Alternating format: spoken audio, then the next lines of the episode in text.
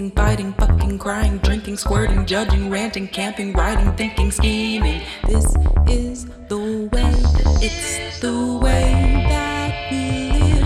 It's the way that we live. And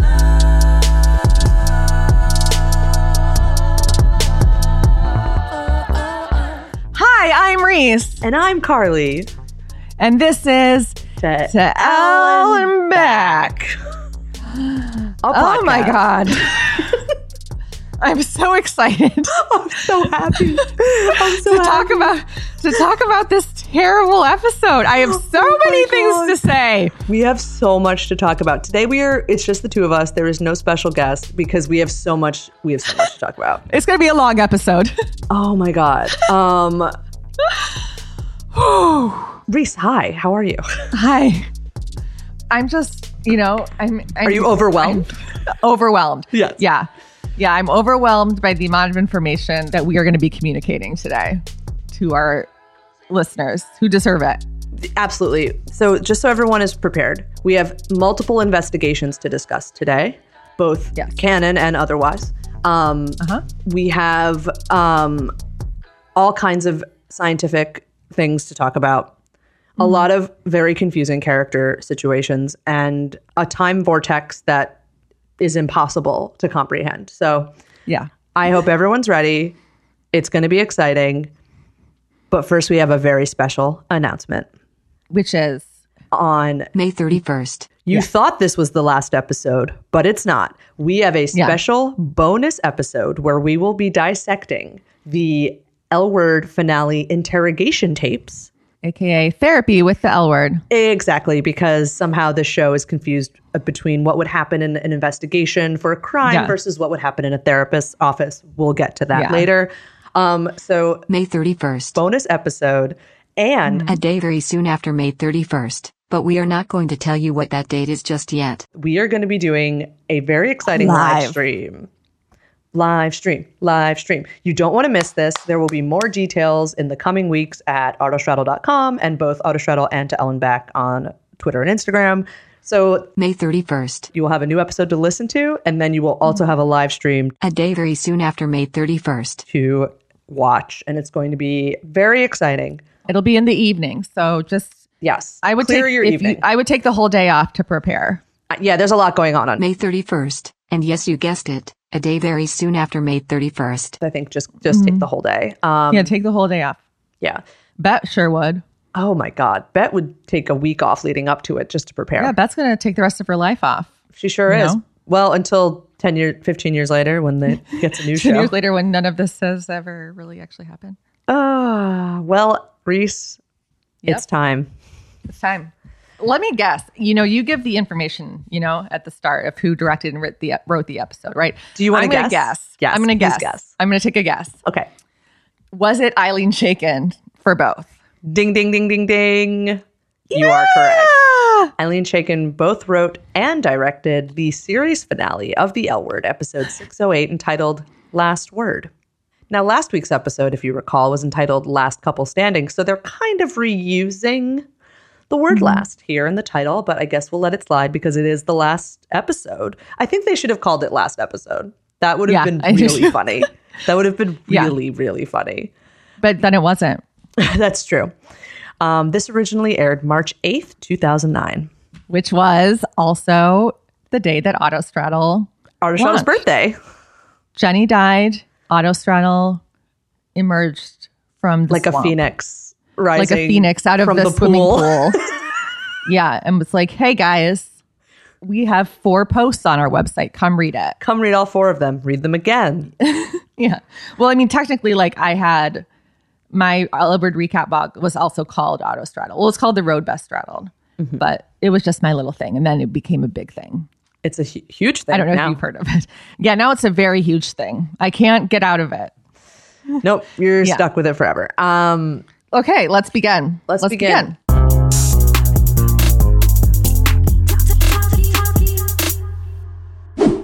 I just want to point out that the previouslys for this are very Bananas. ridiculous, completely bananas. They're all over the place. They tell us the entire history of Alice, Tasha, Jamie, then Yeah. And Helena, then Jenny, the uh-huh. film negative, Molly, Jenny, Shane's jacket, then Max, Tom, and the baby, then Kelly, then Bette, then Nonsense, then Marcy, and New York City.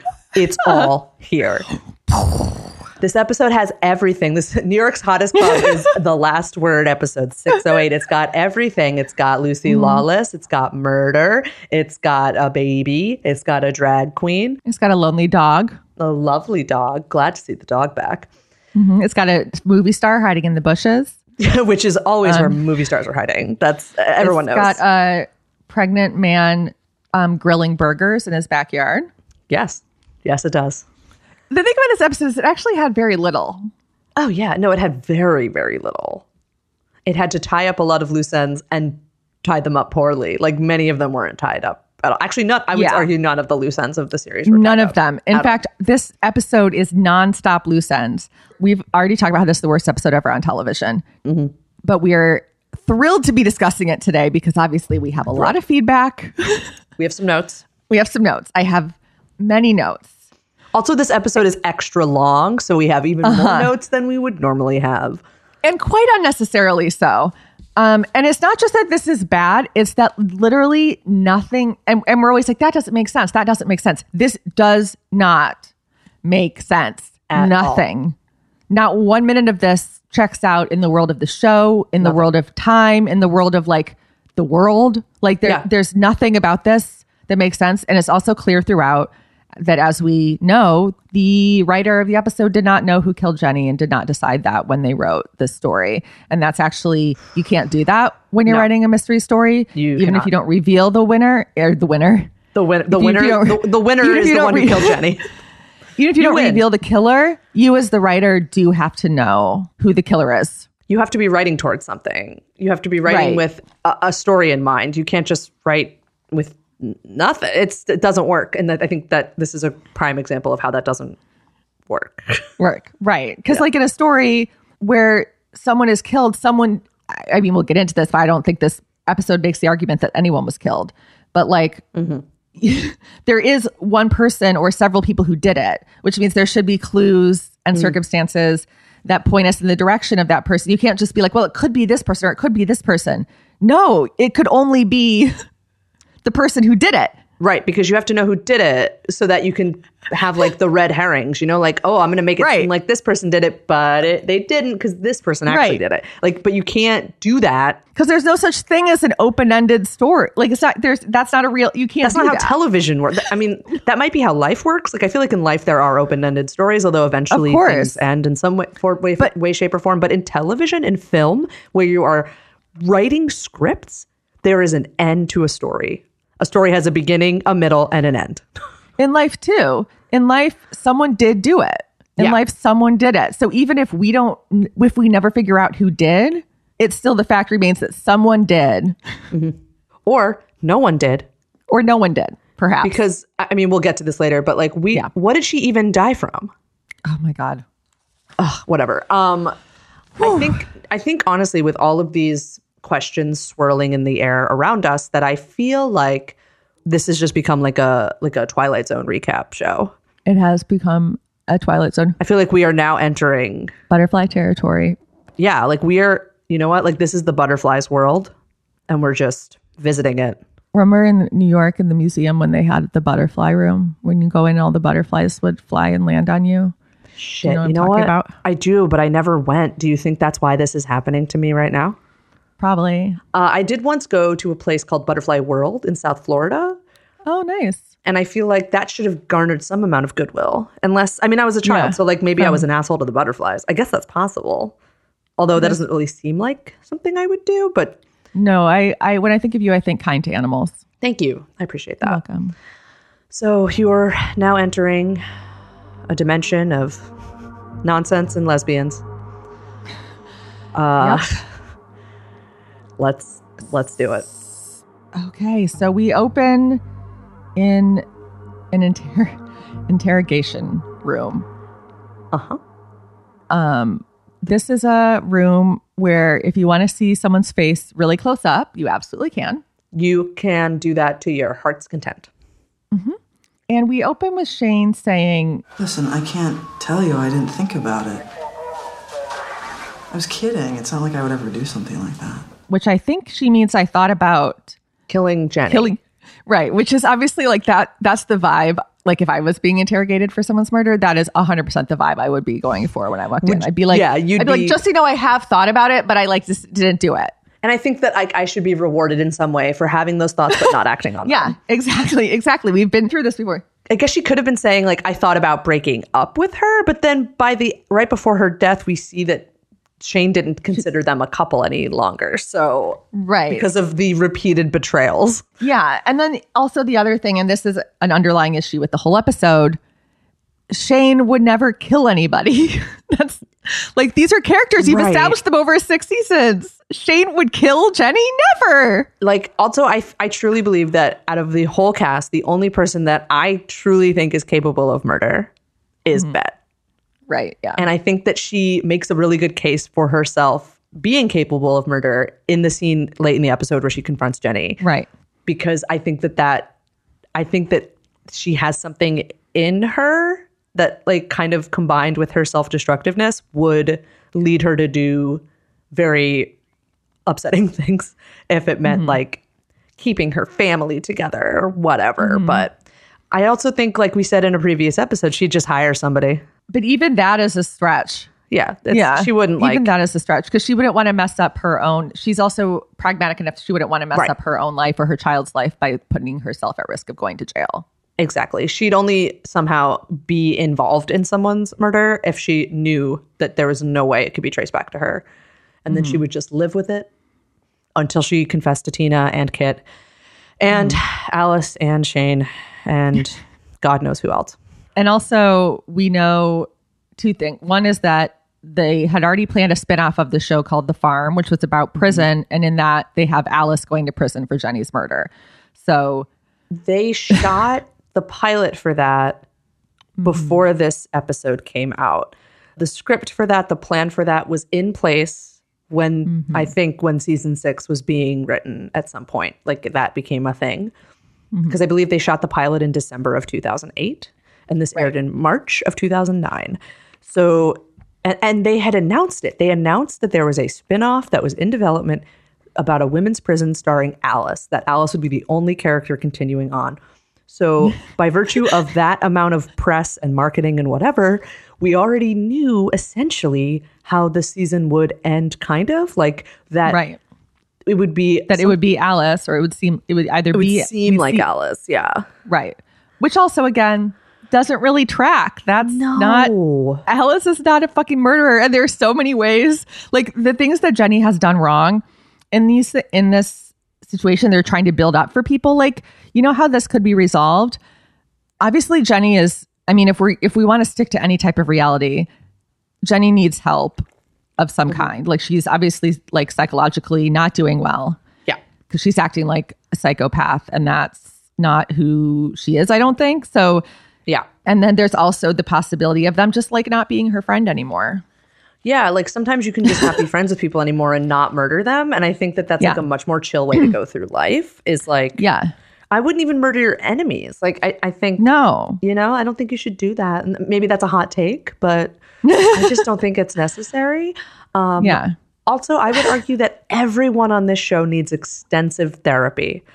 Yeah. All of these characters need to be in therapy. And as far as we know, they're not kind of Mm-hmm. in therapy at all. And um, I think that them using these police interrogations as a way to get free therapy from Lucy Lawless is really weird. It is really weird. Yeah. It doesn't She's a warrior princess. Okay. She's not like a social Not a therapist. Yeah. So then Shane starts talking about how she likes her freedom and she hates the term we. Again, this is, Right. I don't see how any of this is relevant to the investigation. It is not. And then we do a flashback to like Jenny. So Jenny's making a tribute video for Bette and Tina leaving. So, yeah. So all of a sudden, Bette and Tina have a for sale sign in front of their brand new, newly renovated, I guess it's finished, home. Uh-huh. I guess they gave Well, up on that baby thing pretty fast after Marcy didn't show up. They're like, I guess we're good. oh, well. Oh, boy. But so it's basically Jenny's making a tribute video. She's like, wee, wee, wee, wee, wee about her and Shane. Yeah. And she says that her and Shane will take Ben and Tina's place. No problem. You guys were this supreme, wonderful, beatific couple, and now we are taking we're going to take your place because we're the only ones left. So this is really really exciting. So I give you my word that we're going to make it. Which um The- their place as like the the couple, like the strong couple that the group like looks up to or whatever. Like hashtag couples goals, I guess. So that was not a thing in 2009, but if it were, I think Jenny mm-hmm. would have said that. neither was moment. iPhone video, so Yeah, well, we're so no theme song, just a title card. they need to pack it a little bit more. I know they had this really somber music like that you would have Yes, sort of if you were making something good, you know? like, you know? yeah. The the score is like intense dramatic music. yes, exactly. Exactly. Dun, dun. And then it's like, okay, here we are at guess where? Oh, good. We're back at the planet for the world's most awkward brunch. I truly want to know why they could not have had this fight at home.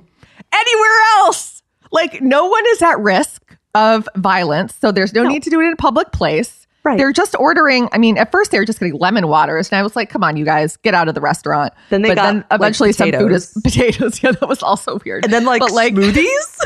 I thought they were maybe um like Thai iced teas. they looked like smoothies. Maybe they were Thai iced teas.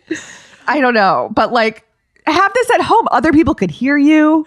They got loud. Like Alice got loud. Yeah, and like How did how did Kit or Helena not throw them out of the, like? Hey, you're creating you're creating a huge scene at brunch. Brunch is our are you busiest doing time this of at day. the planet? This made me so uncomfortable. The second problem is that Tasha's the way- collar was weird. Oh, sorry, you had a different Well, th- problem. yes, but like the the big problem here is, of course, the theme of this season, the lighting.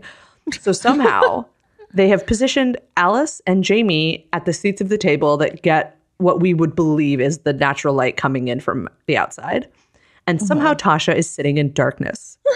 and as a person who has made things with cameras, moving images with cameras, uh-huh. um, one of the things that you always do aside from lighting the people on camera correctly mm-hmm. so you can see their goddamn faces is that mm-hmm. if you are in a situation where there are multiple seats and some are just not getting enough natural light you put the you don't put the person with the darkest skin in that seat because you won't be mm-hmm. able to fucking see them so um, everything about this is wrong Ilene doesn't see color. you're right she doesn't and therefore we can't see tasha's expressions in this scene at all No.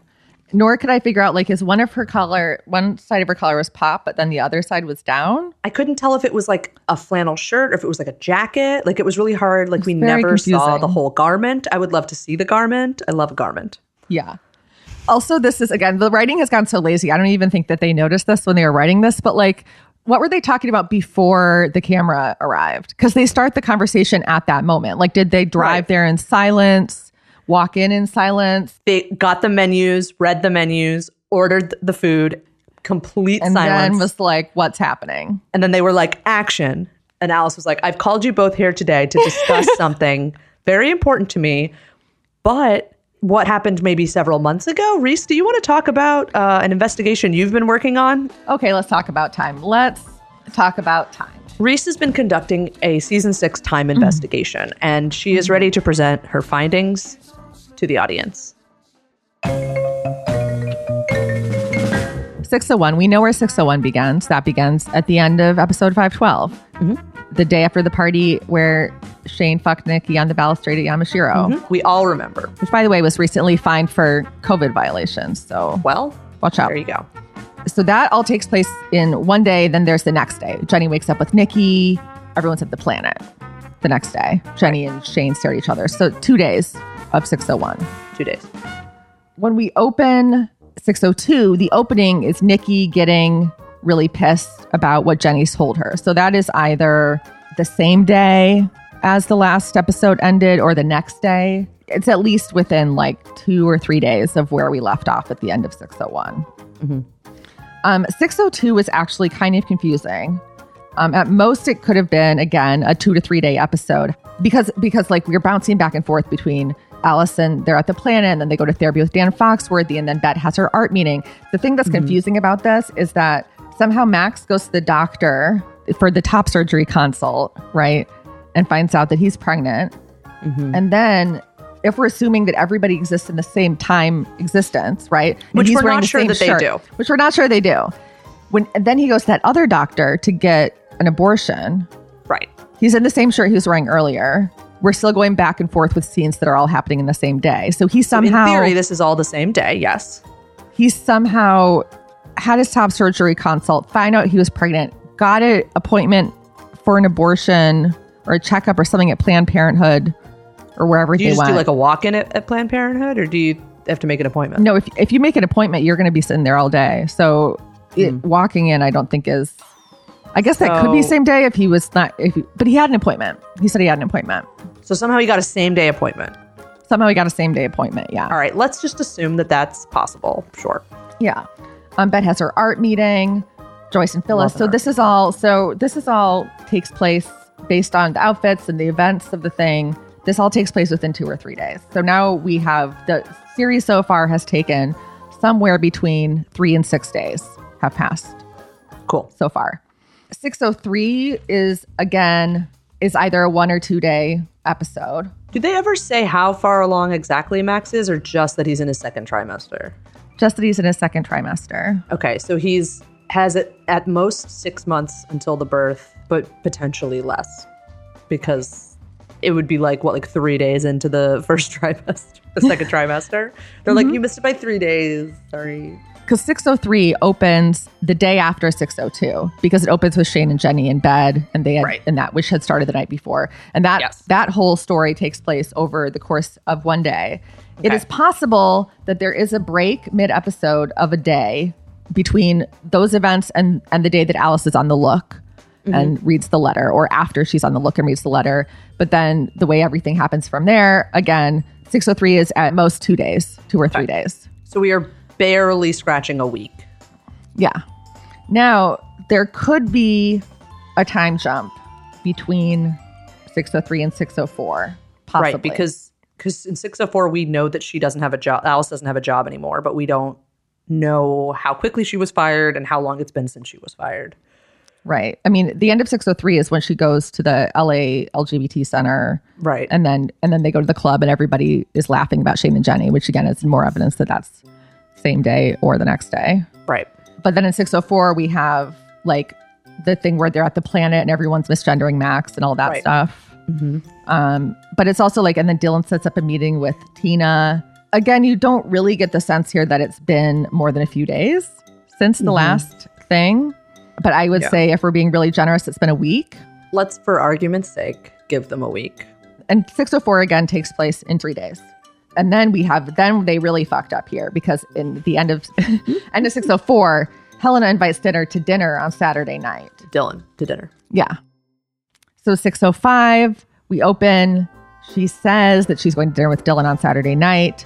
We find out through the scheming with Dylan and her confirming her plans with Helena that that whole the hit club shenanigans happen on Friday. So th- actually all of 605 happens on one day, which is a Friday. Yeah. And it, again, we're at most a few days after the uh, events before. Okay.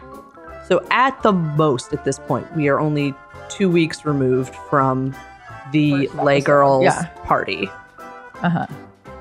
Great. Then 606, we open at the baby shower. At the baby shower, it appears to be this is the first time that Jenny has seen Dylan since the hit club scheme. Fiasco. Based on, she's like, oh, you did such a good job. So this is the first time that they've all been together as a group since then. So again, Mm-hmm. a week max. Yeah, I feel like last- it couldn't have been that much longer than that. Like, why would Jenny make such a big deal about? I mean, uh, uh, you know, they they made her character like completely unreliable. Um, so I guess it could have been a month and we wouldn't know. But I, I feel like it wasn't. That seems a bit much. Yeah, it seems they're a little weird.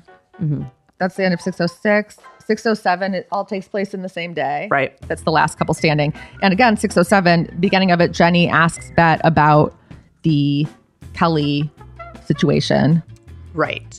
as if it just happened. And Tina tells Bette that she got a job offer in New York, which means she got must have gotten home that day or the day before. How did she not tell her life partner about this via phone, text, or instant message? Really good question. You know, Bette loves instant messages. So, in conclusion, the entirety of season six, which involves all kinds of things like a full pregnancy, like uh, an adoption thing that goes wrong, like a screenplay that was written overnight. Overnight, sold. As we we already did the math for that, and it totally checked Yeah. out. Where Right. she developed, wrote, sold the screenplay, got new agents and everything in like a couple days. So, this is a month. Now, is it possible that there was a large time jump before 608?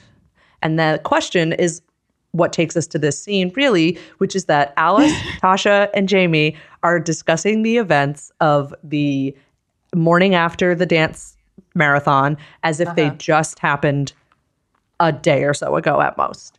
Right. Um, so Bette and Tina's addition, complete home remodel, is suddenly finished. Uh-huh. Uh, Max, who went off testosterone because of the pregnancy and is still pregnant, hasn't had the baby yet, now has a full like Doc Holliday mustache. yeah. He, it's like the guy in the QAnon documentary who had the, like, you know who I'm talking about? yes. It's so bad. So either, so uh, either Bet and Tina's reality of time is different than everyone else's. Alice's is different than everyone else. I don't. Mm-hmm. Also, Jenny's talking about this video and all these people sending in these tapes. Like, Which again, why would someone who lives in France want to Care that you're a moving video to New for you moving? You already don't. You've already gone away. The going away has happened.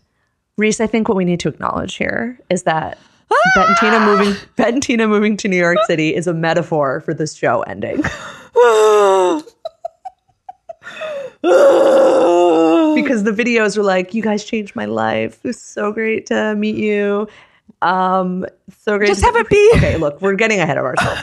But basically, sorry. the scene at the planet, which should only have happened at home and not at the planet, this is Uh-huh. so inappropriate, is completely incongruous with the timeline of everything else Uh-huh. that's going on. And Alice, like, have you fallen in love with Tasha? And Jamie's like, Yeah, I think I have fallen in love with Tasha. which really? But also, I was like, for that fast? Like Yeah. maybe you just have you could just say you have a crush. Maybe you have a crush. Yeah. Maybe you just have a crush. Why don't you just say you have a crush and that you guys want to kiss and that's cute. Also, Alice is being an asshole. yeah, because also, like, she asked them this question and then she yells at them and is like, and yes, obviously, this situation sucks. And of course, she's mad. But it's just everything just feel like this this situation is the worst. It's the worst. Like this It's is the, the worst, worst. possible thing that could happen to your relationship. It's terrifying, it's terrible, it's hurtful. But like the way that she reacts to these confessions that she gets is like weird, you know? And fuck you. God, I'm so sorry, Alice. Fuck you. You gotta believe me, this is the last thing I ever wanted to happen. Go. You're free. No, no, no, God, no, please do not break up because of me. We're not. Don't do this. When we have sex, I don't close my eyes and imagine someone else naked in the shower. Fuck you. Oh, you guys, please, please don't. You love each other. Just get me out of the equation, and everything will go back to the way it is. Will you shut the fuck up, please? Just shut the fuck up. Alice? Save it. Shut up. It's like Alice, Like- you asked us out to brunch to yell at us. And also the ordering of the potatoes, like, oh, oh you both, God. oh, God, you both got the same drink and you got the same potatoes. So obviously you're soulmates. Everyone le- likes potatoes. Alice's whole thing about how they're the same is so weird because I think it's really just she's projecting that she and Tasha are so different that she's forgot that sometimes people can have things in common or like similar things. Like, doesn't she Yeah. like similar things to her friends? Like, hasn't she ever Right. experienced having things in common before? Um, also, as you said, everyone likes potatoes. That is a fact. Um, Mm-hmm.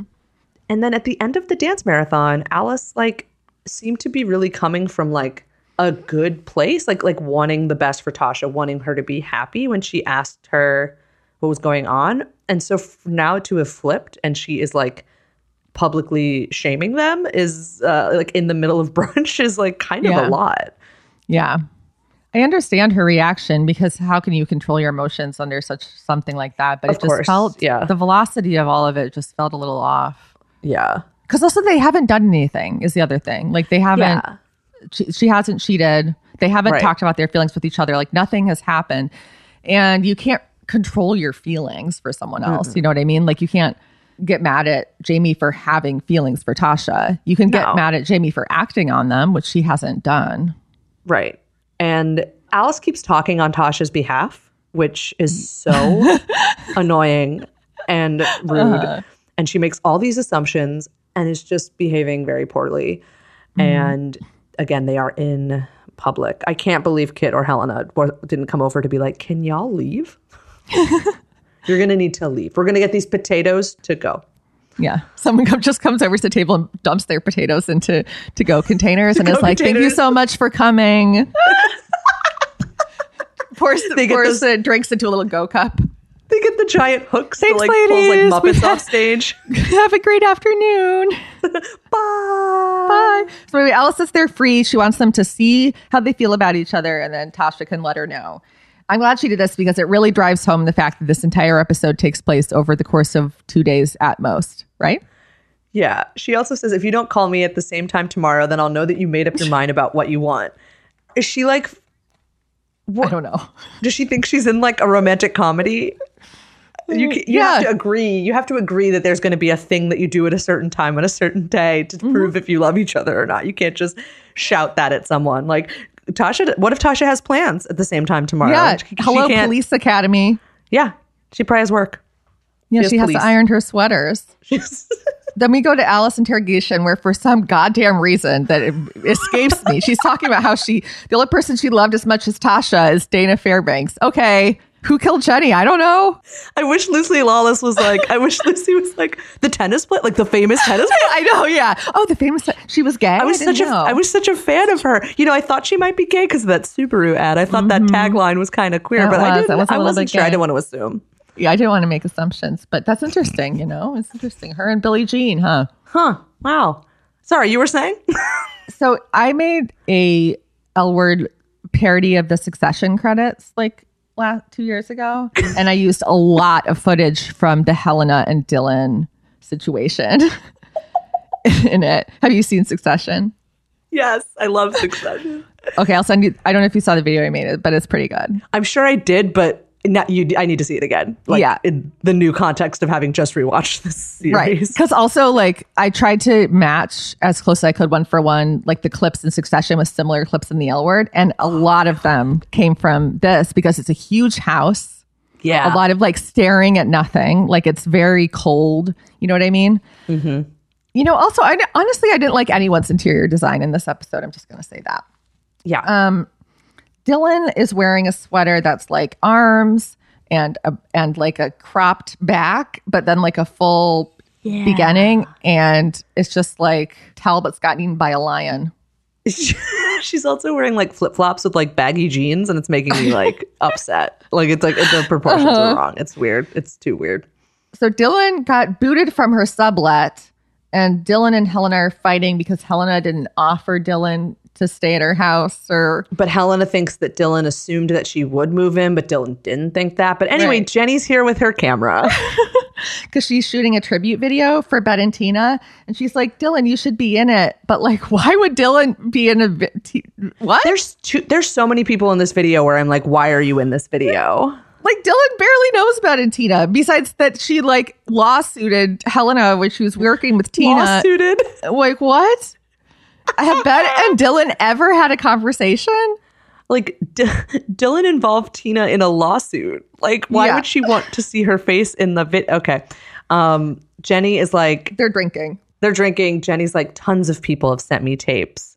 again at most and this is and this is assuming bet like if jamie and tasha and alice have not spoken of the situation at all this could be at most a week and that would be insane Right. Also, that means that the house was finished being constructed and they put the house on the market. And I would like to think that they didn't list their house on the market before they found a place to live in New York, which means all of that happened in a week. Mm-hmm.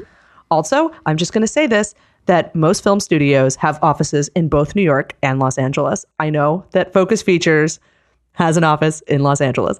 I cannot imagine a situation in which a film studio would require you to work out of New York City. I could see you having to travel frequently, but there is absolutely no reason Tina would have to relocate for that job. Sorry. yeah unless her short got into the tribeca film festival then And then, of course, move. she would relocate to New York for the short, um, obviously. Also, can you imagine Jenny getting in touch with people like Marina and Tim, asking them to send videos because Bette and Tina are moving to New York? Like, Why did any of them even I- like take her phone call or text? Like, How did she even know how, to get a hold of Marina? Yeah, how did she know how to get a hold of her? How did she find Carmen? Also, I feel like Tim, I mean, Tim sucks, but wouldn't he have written back like no heart emoji to her request for a video? That's what he should have written. That's what they all should have written. Yeah. Um, also, Bette and Tina don't like Jenny. Why is Jenny doing this? I mean, we know why she's doing Yeah. this. It's because she has to like insert herself in everything. But Yeah. And she wants to like endear herself to everybody. Also, Jenny tells them to stand in front of the window so that you can see the pool. Have you ever shot ah! something into a window before? Do you know what happens? You can't see the people's faces because the window is blown out. You don't shoot into a source of light. You shoot so that that source of light is behind the camera or to the side of it so that it can illuminate the faces of the people you are filming.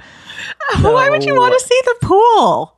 Yeah, she's like, so we can see the pool. Why? Do Bette and Tina want, love that pool? Have they ever been here? Where are we? I thought we were in Malibu, although that gets a little bit confusing later. Like, also, didn't she have to get rid of the beach house after the whole thing? And like, where she li- look? I don't. I hope I hope everyone who's thinking, God, how long is this episode going to be at this point knows that we have at least another two hours of material to cover. So Yeah, buckle so in. This is an all day podcast listen. Okay. just, just start driving around, or maybe take a walk, like a long yeah. walk. You got to go visit your family. Finally got vaccinated. You're driving back to Indiana. Turn this, on. This would be a great thing to We're listen here to. night. It'll take up most of the trip. Max is in the interrogation room. He seriously looks like Doc Holliday or Wyatt Earp or one of those old timey guys. Uh, he says After a while, I realized it's, it's not that they were total snobs, it's just that they were insular. Tight, kind of, you know? And that- as we've gotten to know each other, I realize they're pretty amazing people. Really special. I call them family. this is what I would call Stockholm syndrome. I was like, you poor thing. What? he has been This is your abused so badly by this group of people. Family, which is a very upsetting word that upset me. Uh huh. So yeah, the, these are his his friends who he loves and who have been terrible to him his uh, entire life. This is so upsetting. So we go back to Bette and Tina's. The railing is not secured. Oh my God, did you hear that Wheezy, the contractor, didn't finish the Uh-huh. railing? The railing, the upstairs. Where's the, the where's the railing? So, you know, they were renovating the home and adding a second Renovating floor. the home. Okay. And when they made the second floor, they didn't finish the railing for the little balcony that's off of their new master bedroom. Oh. And then there's a, Oh. that balcony leads to stairs that lead to the backyard. And wouldn't Uh-huh. you know it, there's no railing. So what you're saying is it's dangerous to be up there. I would say that yes, it does present an element of danger that for a group of adults Railing. shouldn't be a huge issue. Uh, but it's just something to be aware of. But Okay. this is our first mention of it, and we are threatened immediately with uh, with Wheezy coming back potentially. Yeah. I was immediately horrified that I might have to see that that caricature character again. and that that joke. Um, first of all, the the whole situation has never looked more like a set than it does on this day. Like it is like this Big is time. It is. It is. This is a set. Hello, welcome to our backlot. Like it is Yeah. a stage. like maybe you should have kept it one floor because as soon as you got the sky involved, we were we were out of ruined the whole out of our. yeah. Kit is like, why don't you just adopt Max's baby? And then we cut to a shot of Max oh like Oh my through the bushes. This show does not waste a single opportunity to like make fun of Max. They have him with his mustache, Uh huh. his like pregnant belly like sticking out. His pants are like ill fitting. his t-shirt's too short. It's the same way that like they make poor people who are pregnant look in movies that hate poor people. Like it's this Right. idea that like you're just bodies hanging out of your clothing or you're just grilling or whatever. Yeah, the fuck. you're gross or something. And he's like Yeah. grilling or he's cleaning the grill. I don't even know what he's doing with the grill. But the point Yeah. is that the show hates him. Like there is such hate in this shot. And you know who else hates him apparently? Uh, Bette. So Kit's like, hey, there's a baby next door that you could adopt. And Bette, of course, as we were all thinking, says, We're not talking about fucking used cars, Kit. I really wish that her argument was instead the argument that we made, which is that she, Uh-huh. or that John made in our in 606, which is that we know from season one that Bette and Tina wanted a baby that would reflect both of their backgrounds, and so that's why Mm-hmm. they wanted to have a biracial baby. And so, Mm-hmm. if she had just said that instead of being a complete fucking asshole, that would have been pretty cool. But no, Yeah. instead she refers to Max and his baby as a used car. I think what she's trying to say is that she wouldn't take Max's baby, but if he was a used car salesman, she'd probably buy a used car from him. Okay. She also assumes now that Max is ready to be a father. She's just putting that on him. Have you spoken she's with like- him? Obviously not. No. like, what? It's just so. Oh, oh. Don't you think it could have been cool if the show had spent time with Max and like this experience that he's going through, which is such Yeah. a unique experience, one that we had never seen on scripted television before, and something that we see later at the party that there is some acceptance or something in him, like he he's come to terms with some stuff, but we don't get to see any of what went into that or Yeah. no one's no one knows about what where what happened to Tom, who clearly moved to another country because he doesn't have a phone Changed his or whatever. number like a total Changed his psychopath. landline. How come Tom wasn't in the video? Jodi's in the video. Fucking Jodi's in the video and not Tom. Jodi's in the video and not. I can't believe Jodi agreed to be in this video. Also, but whatever, we'll get to that. Uh, I loved that, but that was a power move. Um, yeah, it totally was. Today's episode is brought to you by Feals. Hey Riese, do you experience stress, anxiety, trouble sleeping, or chronic pain at least once a week? I experience all of those things every day. Well, you're not alone. Many of us out there, especially queer folks, experience these things all the time. I personally struggle with endometriosis and anxiety and occasional insomnia, and it's a never ending journey trying to find products that will soothe my pain. It's true.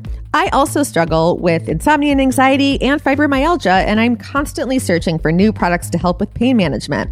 But you know what does work? Feals. That's right. Feals is premium CBD delivered directly to your doorstep. It naturally helps reduce stress, anxiety, pain, and sleeplessness. I used it the other day because I couldn't sleep, and it totally helped me get get my uh, tight 14 hours in. Type 14. It's a type 14. I have found it to be really helpful with the pain that I experience from fibro, which happens a lot when I'm really stressed out or when I haven't slept. Um, and CBD is really great for that. And Feals was wonderful. You just put a few drops of Feals under your tongue and you feel the difference within minutes. As someone who's tried many things for pain management, it doesn't get much easier than this. Yeah, it's like delivered to your house. I mean, Yeah. Mm-hmm. that's pretty convenient. Feals also offers real human support. If you're new to CBD, Feals offers a free CBD hotline and text message support to help guide your personal experience. Finding the dosage that works for you is important, and they're here to help. I have to say, the most confusing thing for me personally in my journey with CBD has been trying to figure out the right dosage. So this Right. is this is very helpful. Yeah, you never really know. No, you don't know until you try, and then sometimes it's too Yeah, late. and you don't want to like mess up. yeah. Right. But Feals works naturally to help you feel better. There's no high, hangover, or addiction. So you can join us and the Feals community to get Feals delivered to your door every month, and you'll save money on every order, and you can pause or cancel at any time. Feals has us feeling our best every day, and it can help you too. Become a member today by going to feals.com slash To L and Back, and you'll get 50% off your first order with free shipping. That's half off. That's free half shipping. off. That's F E A L S dot mm-hmm. com slash to L and back. T O L A N D B A C K. To become a member and get 50% automatically taken off your first order with free shipping. Feals.com slash To L and Back. Woo! And you'll get a really cute package Yeah, right the at your packaging door. is super cute. and then you'll feel better It's with super cute Feals. packaging. Feel better. Get it? Get it? You guys get it? I got it. It's pretty good. That was good.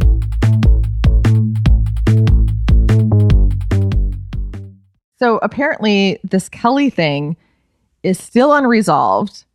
And Bette apparently still hasn't talked to Kelly about it. Jenny's still telling people about it. And now we find out the reason that Bette hasn't told Tina about this is because she didn't tell Tina that Kelly came over that night. But why wouldn't she tell her that Kelly came over that night? Why would you not tell her that? Like, you're not interested in Kelly. No one's interested in Kelly. No. And like, Tina already knows how Kelly is and has is like aware of Kelly's Right. like fl- ridiculous over the top flirtation with Bette. So if you're like, oh my God, Kelly came over and like totally hit on me and then broke one of our glasses. I guess they haven't had champagne since they didn't have a toast for Tina's new job to, and realized that a champagne flute was missing because it broke. Well, maybe they had several. Sure. Also, why at no point in this episode does Bette mention that she was cleaning up a broken glass on the floor? Why does she not explain the physical oh, because the, the reason the video is suspect is that she is bending over and has like her face has like vanished behind Kelly and it's like obviously over the top in every possible way. Uh-huh. But the reason she is bending over or like kneeling on the floor is because Kelly broke a glass and she is mm-hmm. cleaning up the broken glass. Mm-hmm. So why does she not just say Feels just like I'm walking on broken, glass, run walking broken, on, on walking on broken, broken broken glass. glass. What if Tita got glass in her foot and Bette was like, I don't know how that happened. what if Angelica Stepped on glass. around? That is so fucked up. That's so you are fucked up. endangering your child. I hope you clean that glass. I hope you Yeah. vacuumed Bette and didn't just pick up the big pieces.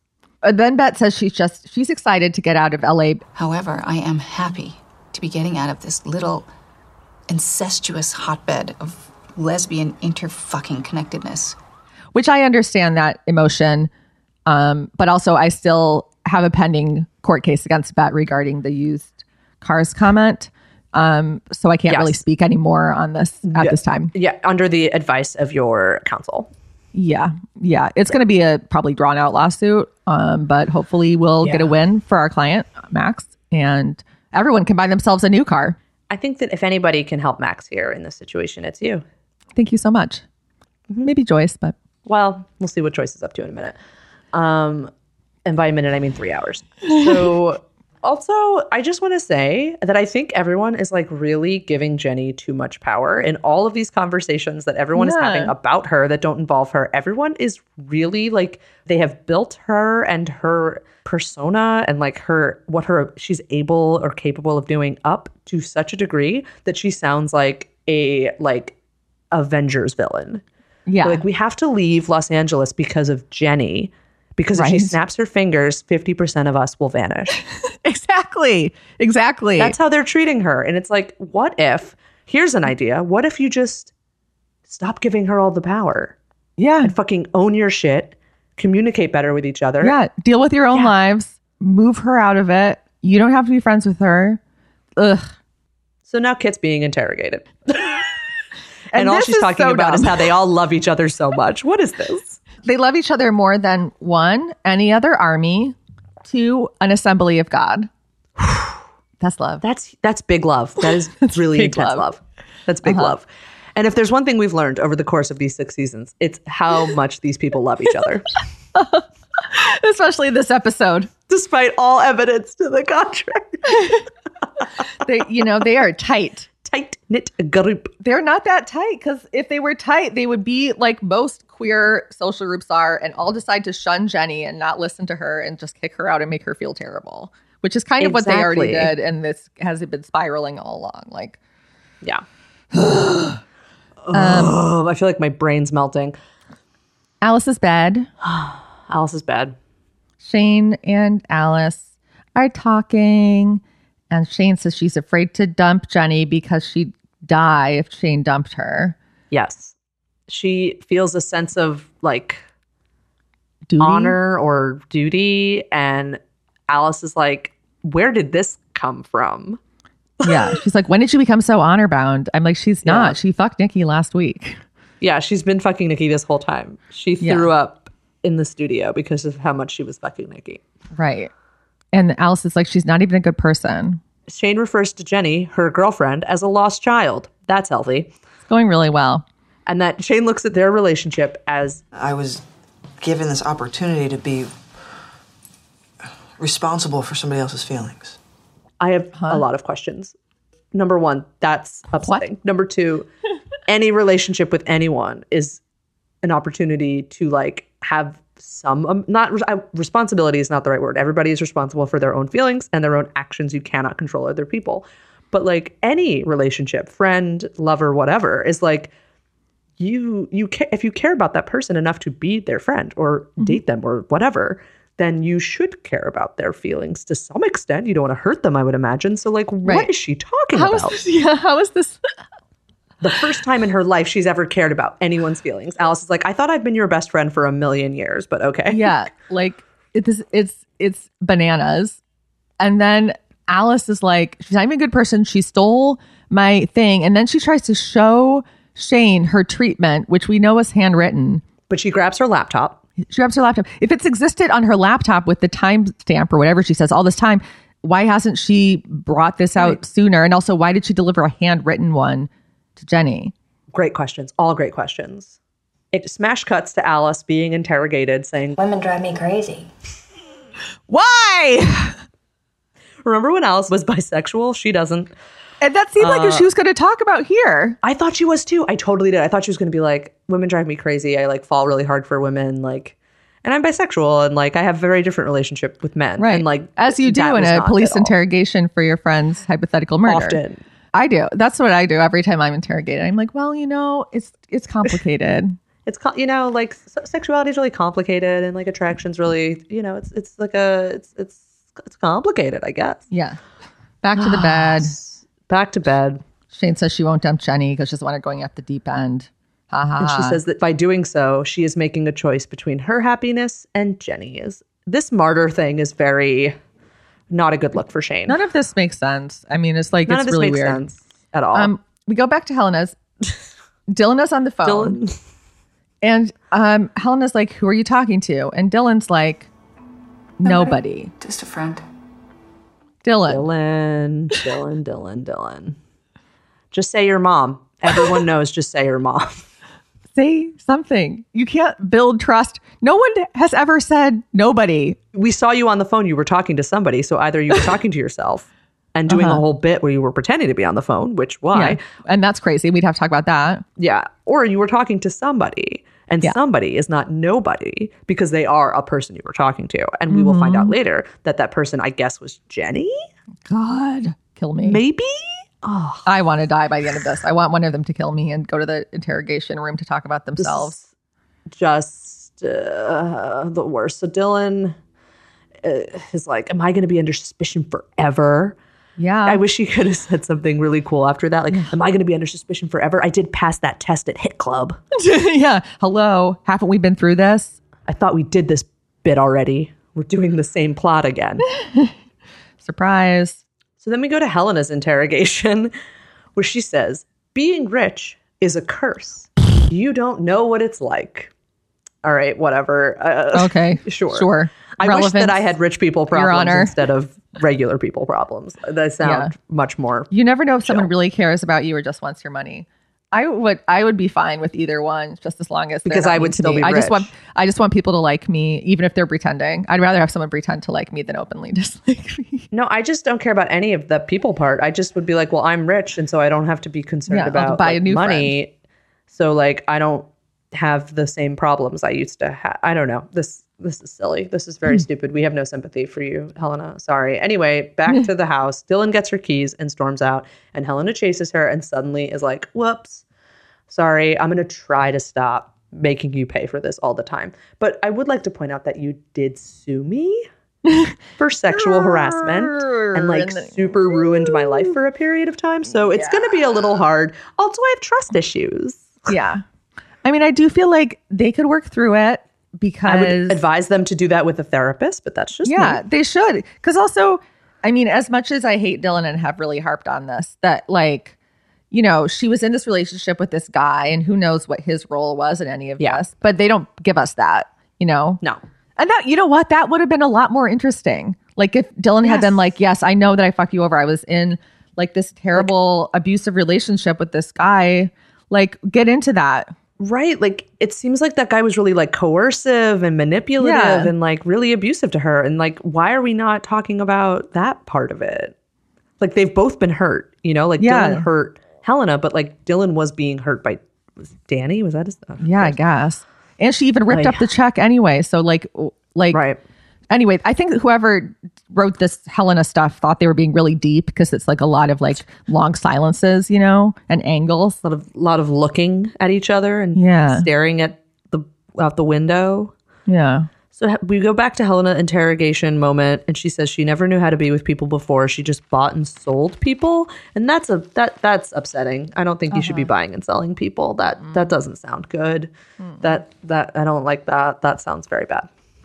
So we go back to the house. They are now kissing on the stairs, and wouldn't you know it, things escalate very quickly. sure do. Um, where the fuck did this come from? first of all, so first Dylan lifts her, but doesn't lift her in a normal way. Like lifts her sort of like so Helena's like still standing up. You know what I mean? And like and like Dylan's. It looks like Helena tried to run up and they were going to do the dirty dancing thing. Yes, but then Helena that's totally what it looks like. and Helena freaked out at the last minute, and so instead Dylan's just Dylan's just holding her straight up. Remember when people were doing that plank challenge where you had to like make your uh-huh. body perfectly flat and then like lay face down on like random objects? It's like she's uh-huh. doing that but vertically. Absolutely. And Dylan's like holding her around like her knees or her like Yeah. thighs. So This is dangerous. so weird. I was well, it's about to get a whole lot more dangerous. Do you trust me? Okay, well, maybe.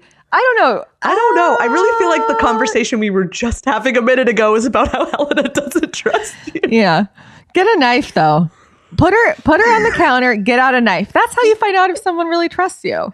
You know? I think that A that jumping from like an argument to knife play is a great idea, and that having zero discussions about that before Uh-huh. entering into that situation, I think that's totally fine, and there's Yeah. nothing wrong with any of this. no, just like lay her down the kitchen counter, hold a knife to her throat. And also like you can trust someone not to kill you with a knife, but still not trust them with your feelings, you know? Mm, that's a really good point. It's different. that said, it is hard to find, at least for me personally, and I know that I don't have like the same, I'm not the same size as Helena, but it's hard to find a bra that fits really well. It's not, it's not like you can just do it really easily. And if someone came over to my house and knifed my bra off my body, I'd be like, are you going to fucking replace that? Like, do you know how much bras cost? I forgot do because know- I don't need them anymore. I know but, you don't um, have to worry about it. But uh, I, for, I immediately forgot about bras uh, once I didn't have breasts anymore. Um, no, that was probably a very expensive bra. I guess Helena has a lot of money, so it's fine. we cut from this to Jenny editing the video. We are watching Helena footage, and Helena has a lollipop. It must be a weed lollipop, right? I know, right? And then says something about how she didn't like Bette because of how much her mother admired her. And I'm Uh-huh. like, wow, Bette's gonna love this video. um, why don't you talk all about like fucking Tina too while we are Yeah. at it? Yeah. Then she's she's editing and it cuts to Phyllis and Joyce, who are so Helen is in her kitchen. Phyllis and Joyce are also in their kitchen. Uh-huh. Okay. And Phyllis is like, Bette you were so hot in your power suit. And Joyce is like, Now that you're moving, my business is gonna take a hit. Oh, you can't represent them from afar. Okay. Yeah. I'm gonna miss double billing you ladies. Honestly, this this little clip is maybe the highlight of the episode. Oh, Beth, I miss you so much. I'll never forget the first time I saw you at CU. It was a lecture, and you were one of the panelists. You look so hot in your power suit. And I'm going to miss double billing you ladies. My business is really going to take a hit.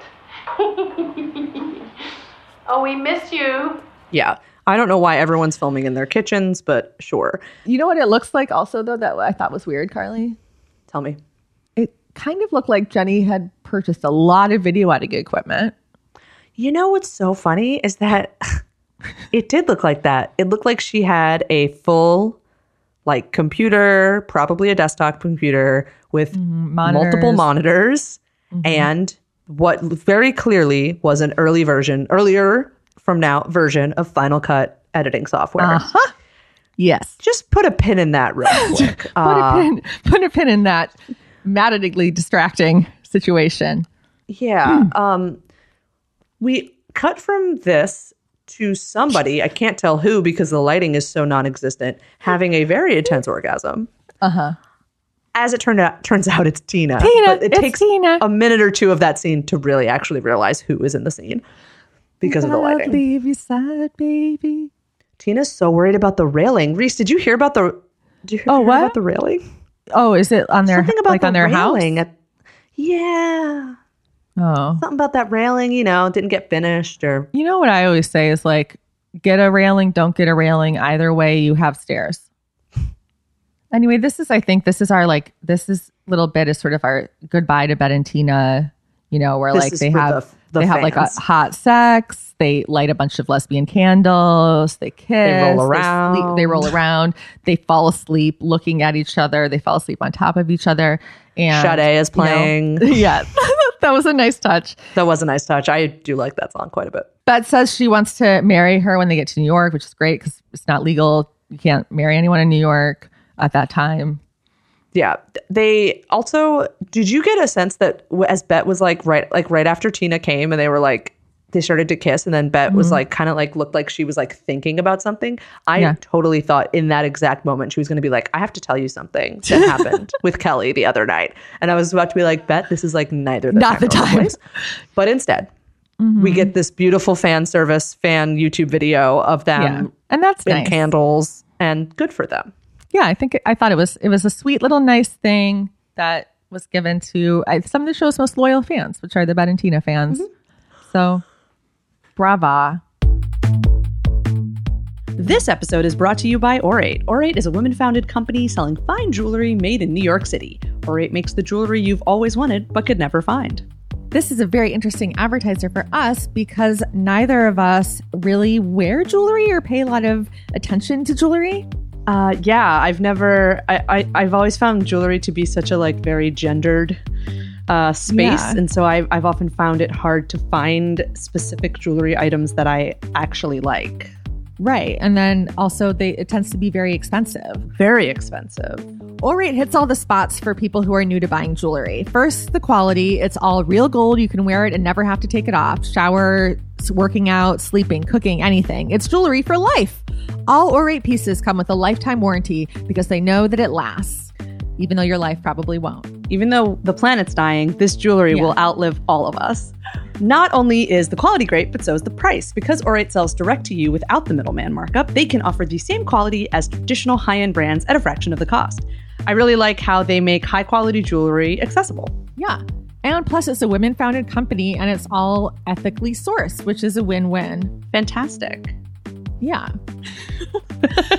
I recently had to put my dog with a sitter for a week who was my friend, and I got her some jewelry from this company as a gift, and she loves it. And it was also just really easy for her to find what she wanted, and the designs were also very simple for people who like a more gender neutral type look.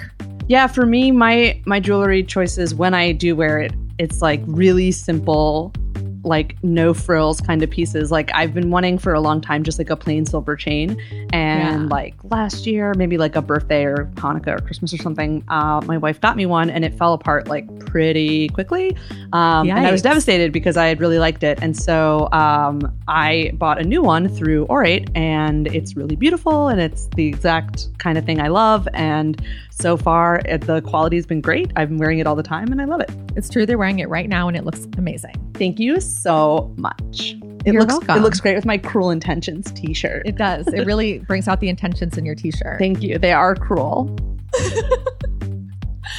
We're obviously not going out a lot these days, but knowing that whatever product you buy isn't going to disintegrate in the shower and can withstand life's roughest days is always money well spent. Yeah, I like knowing that the chain I'm wearing is not going to like leave a green ring on my neck or a ring isn't going to make my finger green or something. And, you know, I'm excited to eventually go back to the gym and go back to play basketball with my friends and I can like wear my cool chain and like look really cool.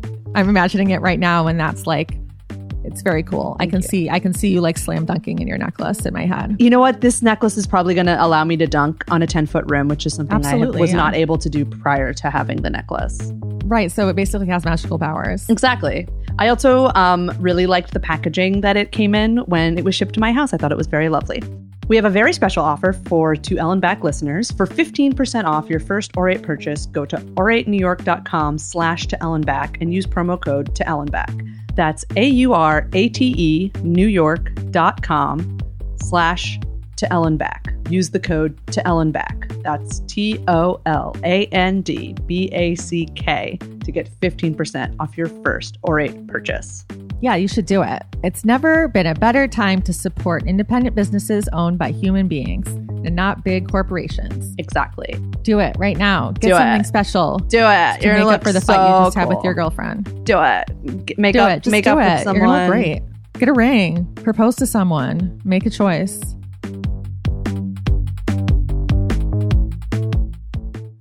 Then we go to Bette being interrogated. What about Tina? Why would anyone ask Bette, what about Tina in a interrogation? After Jenny has just found up, turned up dead in Bette's pool, I don't Yeah. know. I'm not a police officer, Riese, so I don't really know how these things normally go. But I am a person who has seen a lot of true crime documentaries, and I can tell Yeah. you that they have never talked about Tina in any of them. Yeah, you're right. It was at this moment in my notes that I realized that the episode was not even halfway over yet, and I began I to know. panic. It took me like a whole day to watch this episode. Then we have another cute little situation, which is it's sort of like a mm-hmm. throwback to the pilot Yes. episode where Shane is like running her hands through the foliage. She's wearing a normal outfit instead of the weird leather shirt. She comes around, she sees Bette and Tina glowing on the porch. She knows they had sex the mm-hmm. night before. They give each other knowing looks, and it's very cute. And then they sort of talk about Jenny. And um, is it Bette who says, I think her heart is in the right place? I think she just misplaced her meds. Yes. And Shane's like, mm, you know, maybe. And I'm like, did she? Were there meds to have misplaced? Yeah, like, are there, is that, uh, like, I get that this is a joke, but like, is it? Is it a joke? What? It's not funny. They also mention again that Wheezy is coming to fix the railing before the party. That's something I think that's really important to know. Terror building up inside you. This is the third mention of there's no railing and Wheezy's coming to fix the railing. Um, also, Shane said that she was spent the night with Alice because she was upset about the whole thing with Tasha and that girl Jamie. They all know who you don't need to say that girl Jamie anymore. You guys went Yeah. to a dance competition with her. You've spent time with her. She was at the baby shower. I think you could just say Jamie. I think we all know who you're talking about. yeah, we all know. Um, and then Bette has some real theories about, you know, why did Jenny even give Shane the studio? If Jenny is now using the studio to edit the video, then whose studio is it? And that's a great question because Jenny's name is undoubtedly on the lease. So mm-hmm. really it's hers. And maybe Shane has some photographing to do, but I doubt it. Yeah. Shane, as we all know, Shane has taken one photo. She already developed it and seen. Exactly. We go back to an interrogation. This time it's Tina Kennard. And for the first time in this episode, we actually see Lucy Lawless's face. Wow. Tina Huge, is talking about huge. Kelly, which is again very relevant to the case. So relevant. Kelly's not even in this episode. She calls Kelly a bombshell, a bombshell uh, false. predator type. Okay. Ugh. Ugh. Helena watches Dylan through the window of the house. She's on the phone. She gets off the phone. She gets in the car. She leaves. Unbearable Betty music is playing. Yeah, it's some of the worst. We go back to Alice, who is at home eating red vines, which is a, the most relatable thing that happens in this whole episode. Yeah. Although she does look at it and says 140 calories. That's crazy. That's like barely any calories. Why is that crazy? We are a red vines household uh, as opposed to a Twizzlers household. And I feel like that is a really divisive topic amongst Yeah. people in the community, in the candy community. And Yeah. um, I just wanted to state that I live in a red vines household. Okay. And whenever Robin is stressed out, I usually buy her red vines. I don't really eat a lot of licorice. No, and I don't really either. But Alice is e- is stress eating the red vines, and Yeah. that's so relatable to my life too. Uh, Shane's eating a bowl of cereal, and then like I wanted a bowl of cereal, but I don't have any cereal in the house right now, so I had to just kind of sit with those feelings. Um, and then Alice does this weird impression of Tasha and Jamie. Oh yeah, the like She like does the voice that. I was like, she's like, Do you like it when I touch you like that? Because I like it when you touch me like that. You know, well, it's the same. Or, oh my god. I can't believe your nipples got hard when I licked them because mine got hard when you licked mine. I really think Alice doesn't know that people can have things in common. Mm-hmm. then like Jenny Jenny comes home and she's she's so stressed out. And Sounder, Sounder's here. Oh, thank God, a little dog. She's so stressed out about all the things she has to do, and it's like all the things that you decided to do for literally no reason. Um, but okay, None of these are things you have to do because one of them is getting your lunch. yeah, yeah. Just you skip could just eat something in the house. Eat a red Get lunch vine. anywhere. There's at least cereal in the house. We know there's Yeah. cereal. Um, so Jenny's like spiraling, and she's like, three more people have FedEx their tribute videos, and I have to go pick them up, and I have to go to the Grove to buy editing software. And hang on a second, what were you using to edit in the last scene? Final cut, you bitch! It was there. We saw it. We saw it. It was Final Cut. Also, why didn't we get a scene at the Grove? I know. I want to go to the Grove right now. The Yeah. thing I miss maybe the most in this over a year now of not Yeah. going places is malls. I miss malls so Oh, much. And I know that the Grove is an outdoor mall, but I still don't trust all of the citizens of Los Angeles to behave because the Grove has been quite crowded all throughout this whole situation, which is very yeah. upsetting. Mhm. Um, so yeah, she's like spiraling, and Shane's like, "Hey, why don't I just do the shopping part Mm-hmm. and you go do the editing part? Even though I'm going to go buy the editing software, maybe I'll buy a time machine and I'll just meet you at the studio." Yeah, I'll see you Jenny is like, in- "Oh my god, what a relief!" So now we go to Bette and Tina's like renovated kitchen.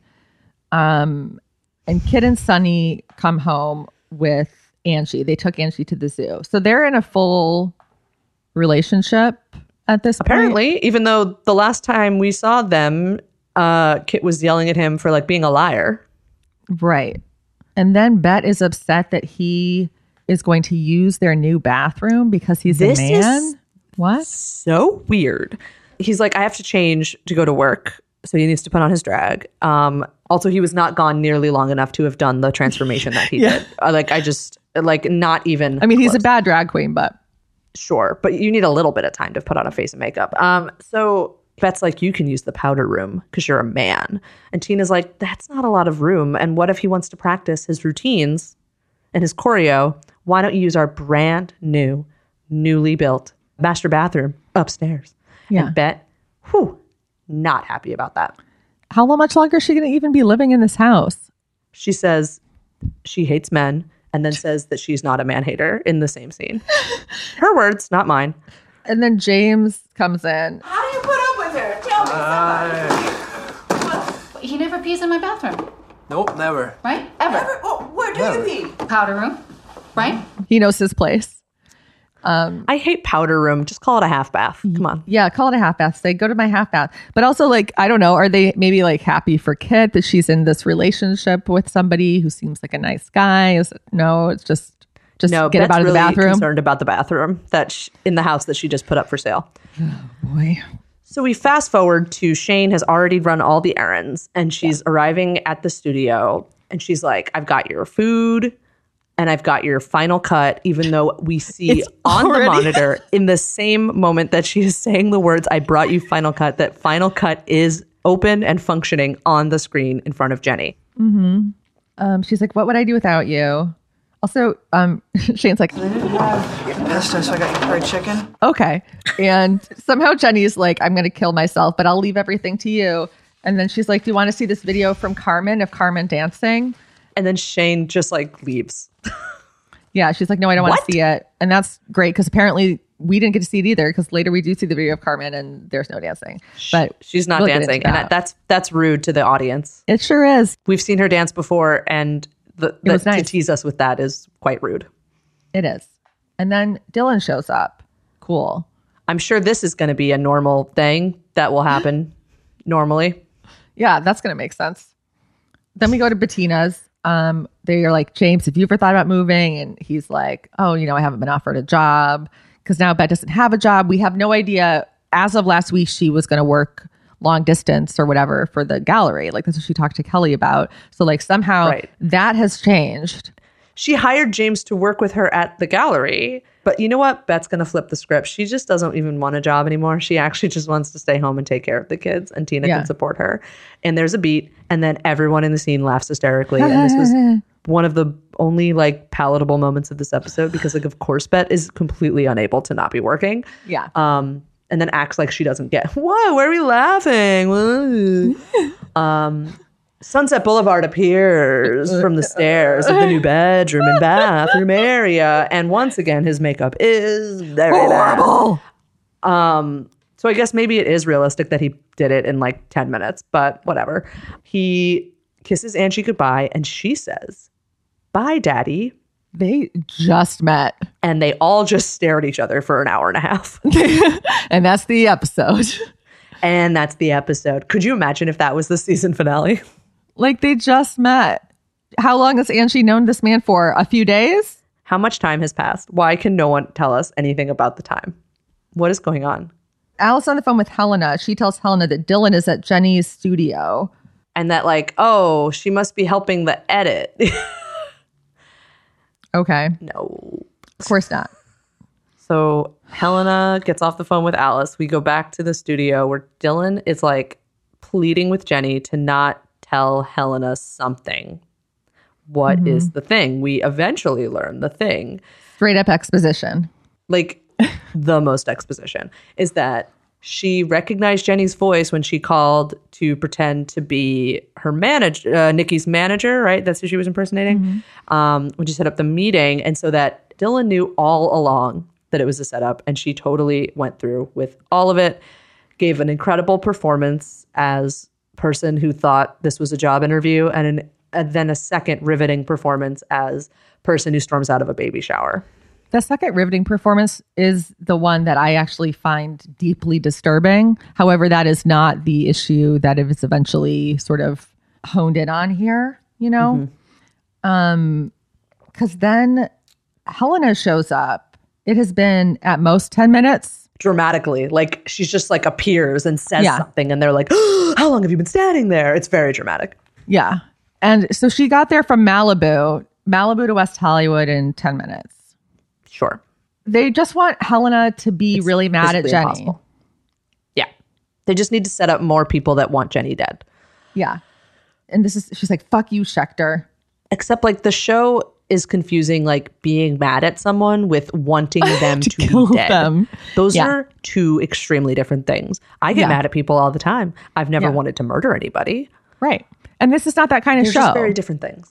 like No, I know that really this is obviously supposed to be like who killed JR or whatever, but that was a completely different type of show. Like a completely different kind of show. Completely different type of show. This is not a universe in which like crazy shit like this happens. Like this is a pretty No. grounded show. And for this to be the way they wanted to go out and to like Yeah. change the entire tone of the show and the format of the show in the final season is very confusing and potentially misguided. Anyway, fuck you, Schecter. Yeah. this is so dumb. They so they go outside, like Helena and Dylan go outside and they're yelling at each other. And Helena's like, I'll never know for sure that you would have rejected Nikki. Who what? Like that's not the issue. This isn't the issue. This none of this is real. This is so pointless. Was she worried about Dylan hooking up with someone else for an opportunity? Like that's what she was that was what she needed to know. Like Dil- Helena didn't even want to do that whole thing. Yeah, Like- I think if anything, you should test out if Dylan will sue you or not. Yeah. If Dylan Like- will entrap you and sue you. yeah, do something law suable, lit- you know, and then see if she litigates. But the issue, like what Mm-hmm. Dylan, I think, in my opinion, did wrong here is Dylan storming out of the baby shower in outrage over something that she actually already knew about. That is weird and crazy because that shows that she's That's fine crazy. with causing Helena emotional distress. She got mad at Helena. She yelled at her the baby shower, like, "How could you do Yeah. that?"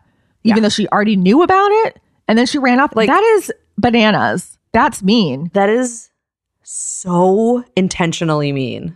Yeah. Yeah. Like that's like whether or not Helena knows if she'd hook up with Nikki, who who gives a fuck?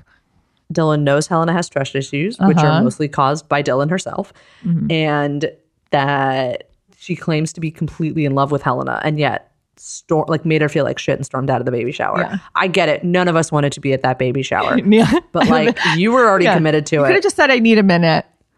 Or you could have been like, you could have been like, actually, you know what, guys? I wasn't going to say anything, but um, I totally knew this was a setup because you're all really bad at this. Yeah. Um, and so, like, I'm flattered that you put that much effort into my whole thing.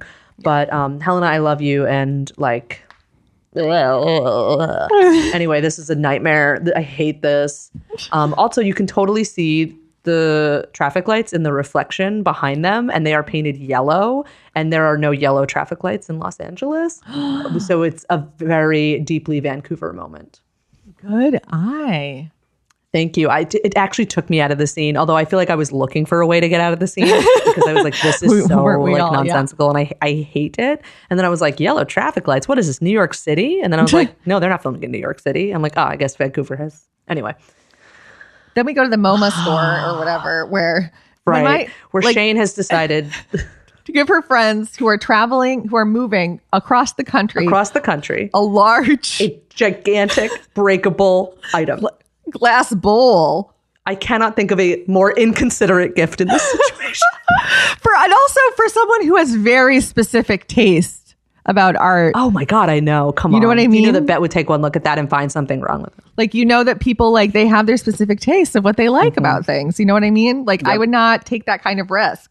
Maybe buy them a champagne flute that matches the one that that broke.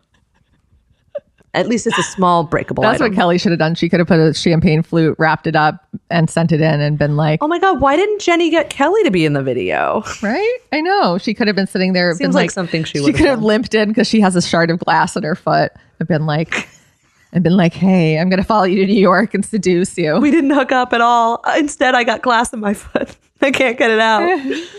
it's been like this for days or weeks or months. I'm not sure. So anyway, we're at the MoMA store or whatever, and guess who's here? It's Molly. She got a haircut. She's gay now. She's got a girlfriend. hmm Got a gay girlfriend and a gay haircut. and she's like, Hey, I heard about you and Jenny, and I was actually pretty surprised given the whole thing with the jacket. You know, when I brought your jacket and how that letter was in it, and like obviously she gave that to you and you read it, and like Uh-huh. then you like didn't say anything about it. And I just thought that was like really interesting. Anyway, I fell for you, I survived, and I wish you guys the best. And Shane stands there, like obviously shocked out of her mind. Truly. And Molly does not take note of this reaction. Shane does not expand upon it. No. Like this happens a lot in this show. Yes, and it's like that's not how normal human interaction works. Like No. if you talk to someone and they look really confused, you would say something. You'd be Yeah, like, you'd be like, "Wait, do you not? Did she not give you the jacket? Oh, there was. Oh, she gave you the jacket. There's a letter in the Yeah. pocket. Did you not look for the letter? Oh, she Right. didn't give you the jacket. Oh, you don't know where the jacket is. It's so weird that you've been missing a jacket for so long, considering you own four pieces of clothing. That like, wouldn't you have noticed that had gone missing? See, you just wrote the whole scene for them. God, I'm so good at this. Anyway, Shane is clutching this bowl to her body that is bigger than her. Yeah. She's going to put herself in that bowl and put herself in the Nile River and just go Just out. sail away. Sail away. Sail away. She leaves, away. doesn't buy the bowl. I think not buying the bowl was the right move, but Yeah, um, thank God she didn't buy the bowl. yeah, I think Bette would have been like, "What the fuck am I supposed to do with this?" Break it, clean it up, clean it up between Kelly's legs, step on it. Yeah, maybe maybe Champagne bowl. Maybe I can drop this in front of Tina's crotch this time. Yeah. Oh, you could give a baby. You could put a baby in it. Max could have the baby in that bowl. At least at least one baby, if not two. It's a large bowl. it's a very large bowl. Guess what? It's time for the big party. Um, but From here on out, we can't see a goddamn thing. it is so dark. It's over. guess what? It's dimly lit. Alice arrives. I think. Alice has been drinking since 11 a.m. That's funny. Bless her heart. Bette calls Dylan Maleficent, and Helena calls Jenny Kali, the goddess of destruction. And I just really want to commend the writers on what's happening in this scene. They thought maybe no one will know we know things when they read this. So let's add something that showed that we've read a book. Look at us referencing things. And then Max says the greatest thing Max has ever said. Maybe Shane threw a bucket of water on her and she melted. Yeah. And Alice is like, oh my God, that's like the meanest thing you ever said. I love it. I love when people are mean. Is this the scene where Tina mentions that Wheezy blew them off and did not show up to fix the railing? If it was, I didn't I did not take note of it. I also didn't write it down. It's either this scene or one of the next several scenes where Tina lets us know that Wheezy bailed on them. Maybe she had to go meet some more hot men at an art gallery opening in West Hollywood. And you know what? They just put up some brightly colored tape where the railing would be. Yeah. Don't worry, we will get mention of the dangerous nature of this 18 more times before the episode ends. Thank God. Then we go to a Max and Tara bang where Max says that Jenny saw him. Max says that Jenny saw him for who he is. And that, my friends, is not true. Um, she did at first, but then she really didn't. She really, really didn't. She was horrible to Max. She was absolutely horrible to him. Yeah. This season. I'm my heart breaks for Max in a Yeah. very intense way. It just doesn't end. Like seeing him interrogated in this episode and talking about the ca- other characters uh, with such reverence and like fondness and love is so heartbreaking. Yeah. Like that's the real story of the finale. And also, like, that mustache does not stand up to a close up. It was not, Oh, no, no. one put that on with ideas of an interrogation close up. No, that mustache is running out to the Wild West in a gold rush situation. Yeah, we're doing a wide, we're doing a pan out, we're doing a full sunset, we're doing a We're desert getting a desert. Yeah, we're not doing a close up. Um, back to the party. Alice decides that she's going to make up with Jenny tonight for Shane's sake. And Bette's like, let's all give it a try. And they toast. And they're like, um, somebody, I think it's Alice or Bette is like, yeah, like a mass try. Let's all give it a try. I mean, why not? Yeah, come on. We can do it. Like a mass. All right. Let's Yeah. mass try. Go first. okay. Oh. That was kind of. And of that was like so random and ad libbed, and I enjoyed that. Yeah. Um, then we go to the, and this is my favorite of all the interrogation clips. Actually, we This go is to, also mine. This We go- is, this one is somehow okay. Go ahead. This is well, we go and Helena just names. She goes Tina, names the cast of the show. Kit, Max, Alice, uh, Jen. No, no, she doesn't say Jenny. Shane doesn't say Jenny. She she just Max, re- Tasha, Paige, Carmen, Poppy, James, Peggy, my mother, Peggy. Dan Foxworthy, the guy Dax from the car from the car repair shop, Marina, Who's the guy that owned Wax with Shane? Uh, Sherry Billy Bla- Jaffe. Sherry Jaffe, Billie Blaikie, um, like died uh, happened? Angus, Angus the nanny, Hazel the other nanny, um, uh, Marcus Allenwood, Tim, Tim, Tim, good old Tim, uh, Tim's Good old uh, Tim. the guy who Trish on Tim's swim, swim team, the best swimmer on the swim team. Annette, Jenny's college roommate. Um, Marina, uh, a Mar- person who ruined Jenny's life, and Jenny has never recovered from. Clearly, Adele, um, Stacy Merkin, Lindsay the veterinarian, Will, Aaron, William, Tina's former boss, Shay, Shay, Shay, Kelly, Shane's little brother, Shay, that Bette did not sleep with. Shane's parents, um, Carmen's parents, um, Dana Fairbanks. Dana Fairbanks, Dana's parents, Dana's brother, Dana's gay brother Howie, Dana's Cylon parents. the girl, Gay the girl, Howie. the girl with the clipboard, the nun, the nun who ran away with Peggy Peabody, the sous chef. clipboard. The girl with the clipboard. clipboard's my favorite one. girl with the clipboard at Pride. The girl, yeah, uh, yeah, The person with Uh, the the- whip at the Stations of the Cross. absolutely, yeah. The naked woman who was in the picture that was in the art museum, the girl who was getting fucked by Jesus in the art museum exhibit. you know, oh my god, the car, the um Yolanda who they met at the at the parenting group. Um, the guy they met at the parenting group who like led the parenting group, who then was later cast in the farm. Um, is that everybody? Famke Janssen, who was also cast in The Farm. Melissa Leo, who was on both shows. Melissa Leo, who played Winnie. Francesca. Francesca. oh no, Winnie. Who is Francesca? oh, Uh, what's her face? Marina's Marina's ex, Francesca. No, but who Or played Marina's- her? It doesn't matter. Oh, a Cylon, right? I don't But they look remember. Anyway, the point is she names everyone under the sun except Jenny, and then the detectives are like, What about Jenny? and Helena makes the most insane face. She looks shocked, Uh-huh. insulted, hurt, angry. And like she could either burst into tears or run through the wall Kool Aid Man style at any moment. She looks like the name Jenny is shocking to her, despite her being interrogated because Jenny just died. Like, did they just ask what about Jenny? Like, what were they talking about other stuff? And then they were like, what about Jenny? And she was like, Uda the vampire. Um, the guy, the girl who went on two dates with Max. The guy who told Max Max's he was boss. fish nor fowl. The redheaded guy, yeah. Uh, who was Shay's friend that was Paige's kid? Oh yeah, Jared. Jared. Jared. Don't forget Jared. Oh, Gabby Deveaux. Gabby Deveaux. How could we forget Gabby Deveaux? Tanya. Oh, Tauntaun. Tauntaun's parents. Bette's dead dad. Annie Sprinkle from the cruise. Annie Sprinkle from the cruise. The whole, the entire, Betty, the band. Elizabeth Ziff. Everyone who meet tagged Bette. Um, the the staff of the planet. The blonde woman that Poppy fucked at the poker place.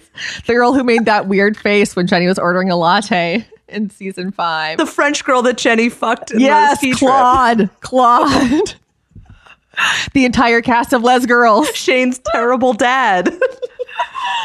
oh boy. But the um, name Jenny is so offensive. What about Jenny? and shocking to her. Oh yeah, Jenny. I already forgot about her. Haven't heard that name in years. She died an hour ago. Back to the party. okay. who should who should arrive but Jenny? And she arrived. She's like, "Oh, it's so beautiful and fancy. I can't believe they remade this entire set just for the last episode after spending literally five dollars on everything else for the entire goddamn season." I can't breathe. It's so funny. And Kit's like, "Stop it with this Kelly thing. Stop trying to hurt Bette and Tina." And Jenny's like, "I can't. I don't want to be involved with this." And she's like, "Do you have proof? Who would ever ask that? Do you have proof? What is she talking about?" I mean, maybe if Jenny is a person that you spend a lot of time with, you would ask, Do you have proof? And then she puts the she wires her iPhone video, iPhone video, she to the TV so she can watch. So now it's a blown up picture, and Kit looks at this picture of two people, women with their clothes on, one of them cleaning up glass on the ground in front of the other one, and is like, "Oh my god, Bette is giving her oral." Is shocked. She is truly shocked. She is distraught. Her mind is blown. Somehow, blowing this first generation iPhone video, Uh-huh. which shouldn't have existed, up Mm-hmm. has still kept the quality perfect. yeah, and I think what's good about that is that it doesn't show anything. So It doesn't. Also, in this scene, Jenny says that she sees that she's making everyone uncomfortable and that her friends don't want to be around her anymore. and Yeah. she insists that she's not a liar. So, why did the show feel the need to have her? Like, I, she seems to be displaying a complete lack of self awareness throughout this whole season. So, for her to say that is very confusing. They suddenly are like, let's try to make it sympathetic. yeah. I mean, you know what they are doing really well, actually, is building up to someone who's about to kill themselves. Big time. Yeah. Oh, my friends hate me. Uh, you No know, one wants me around, I'm causing all these problems, even though I'm not trying to. even though you are. You have been trying to this whole this whole season. You've been trying to. You've been talking about this Kelly thing to anyone who will listen. Yeah. Michelangelo, the guy that built the house in the woods. Yes. All uh, Jodi's ex, Amy. Jodi's stupid friends. Yeah. Tom. We forgot about Tom. Tom. What that girl who dated Max? Grace. Grace with the profile on MySpace. With the profile of the jumping. The woman with the hair from the look. The art chart. You know. Um, what's Melanie lo- yeah. In her little schoolgirl outfit? Melanie Lynskey's character. Yeah. Um, okay, so we go to Sunset to Boulevard. Sunset Boulevard. We go to we go to Bette's interrobang and interrogation tape, and they say Jenny Schecter. Is that not already the topic of the conversation? So, what Bette's about to say, you're going to hear this again in a few minutes. Yeah, don't She worry. Says that Jenny is. Yeah, don't worry if you didn't get all these um, descriptors. Jenny is complex. Jenny is talented. That's incorrect. She is self destructive, sometimes very generous, but complicated. We Yeah. go back to see Shane frantically rummaging through her house, trying to find this jacket. They will have hat boxes Um, in this house. A lot of ha- I, do, d- Who owns this many hat boxes? I don't know. I mean, Jenny has worn some controversial hats. That's fair, but Maybe for Shane's fedoras. Oh my god. So um she looks up, sees the attic, and this was a real arrested development moment for me where she was like, perhaps an attic I shall seek. I don't know. I think she figured this out a little too quickly, but sure. She opens the attic, she climbs upstairs. Now, if you recall, Jenny took the jacket, climbed the stairs, placed the jacket directly at the opening of the attic. She placed it right next to the opening Uh-huh. and then immediately shut it and walked away. So, Uh-huh. what this scene tells us is that at some point, Jenny went back into the attic and moved the jacket into a box. Uh-huh. She did nothing else to hide the jacket, but she did take a moment to go back up there and put it in a box. Mm-hmm. So, anyway, Shane finds it immediately. And reads the letter and is like, "Oh my god, It's lengthy, it's like multiple pages. Yeah, yeah. We we already heard it, I think, in the first episode, but that feels like a lifetime ago. Even though, uh, as aforementioned, it's three weeks ago in the lifetime of the show. And like the lighting is really bad. So I think Shane's upset or shocked or something, but it's hard to tell because you can't really make out her facial expressions. And then Shane and her 14 necklaces turn around and find Dun, the dun, Lay Girls dun. negatives. The Lay Girls Dun, dun. negatives. I'm gonna say it right now because Jenny did not steal those negatives. We're gonna find this out later, No. but she didn't do it. She was framed. did not. She was framed. She was framed. Somebody actually t- thought about this. That means like if you want to frame someone for something, that means you've put thought into it. Uh-huh. So someone put thought into stealing the negatives and putting them in Jenny's attic. But we'll get to that when we do the interrogation tapes, won't we? We sure will. Um, so obviously Shane is now really upset. I would wonder if I was Shane, like, is Jenny okay? Like, what's going on? I would- Because this yeah, is actually yeah. like this is profoundly deranged behavior. This is a lot of lying, purposefully uh, lying, hiding things. Um, yeah. We see Tina in an interrogation, and all she talks about is that everyone pronounced the name of the film differently. It was called Les Girls. Or Les Girls. Everybody pronounced it differently. I loved this whole scene. Some said lay girls, others said les girls. Okay, Great. cool. Okay. Back to the party. Be careful about the railing. Um, the railing isn't there. You guys, we never got that railing, but there is brightly there. colored tape There's tape where though. the railing should be. And also, you're adults with some semblance of spatial relations to understand yeah, where you should stand and where you could fall. Mm-hmm. Just a thought. yeah. What about that babysitter? The babysitter that Bette tried to underpay in the in that one episode. Remember her? What about the the mean nurse at the hospital? Oh, what about the social worker in the wheelchair who yes, was really the social mean? worker who was really mean. Yeah. What about She Kate was really Clinton as a therapist with the clown nose? Clown nose. All of these people should have come up. Greatest hits. Also, the thing I noticed is that their house is remarkably uncluttered for a house where a toddler lives. And where people are packing to move. To move. Have you ever been to someone's house when they have a, a small child? There's shit everywhere. Yeah, Kid there shit. is. Mm-hmm. Even if you are a neurotic person like me and you're Yeah. like, I'm going to make sure I put all this stuff away, there is still evidence Mm-hmm. that a child lives there. I know that Bette has a very particular way she likes to move through the world. I respect that as a Taurus. Mm-hmm. I do. but there is not a single like brightly colored child's toy or puzzle anywhere is shocking. Right. And then the boxes. Why are they? Have they not started? Yeah. packing Are they if they're selling packing? the house? Also, why did you renovate your house to make it look worse? truly, Like, I don't like whatever they did. It's like it's more minimalist, I guess, but like it's not. It's like aggressively stylized minimalism. It's so like because before it was a craftsman, so it had some charm to it. Yeah, it exactly. Wasn't completely sterile, but like a glass like staircase railing is something Yeah. that would not be in a house like this. Like it's very confusing. It would be in Helena's beach house, not in like a craftsman that has probably been there for 50, 60, 70 years or something. yeah. I'm assuming they are not changing the outside. It's not going to look. No one's going to walk into that house thinking this is what it's going to look like. And the people who would want mm-hmm. a craftsman are not going to want a house that's been, in my opinion, ruined. and also, like if you're going to have a child in your home, you don't want to have a a railing like that, like because they, they didn't know they were moving when they when they got this. Like she's going to have to learn how to walk upstairs when she, like she's going to one day be four and that's going to be her height and she's going to be walking up the stairs and she's what that's bananas No. Nope, nope, nope. i do like their bathtub Um, though their new bathtub bathtub was was cool. Um, Tasha's now being interrogated and says that Alice has a big heart and takes risks. and is a great person okay Okay. Back on the bedroom slash bathroom tour. mm-hmm.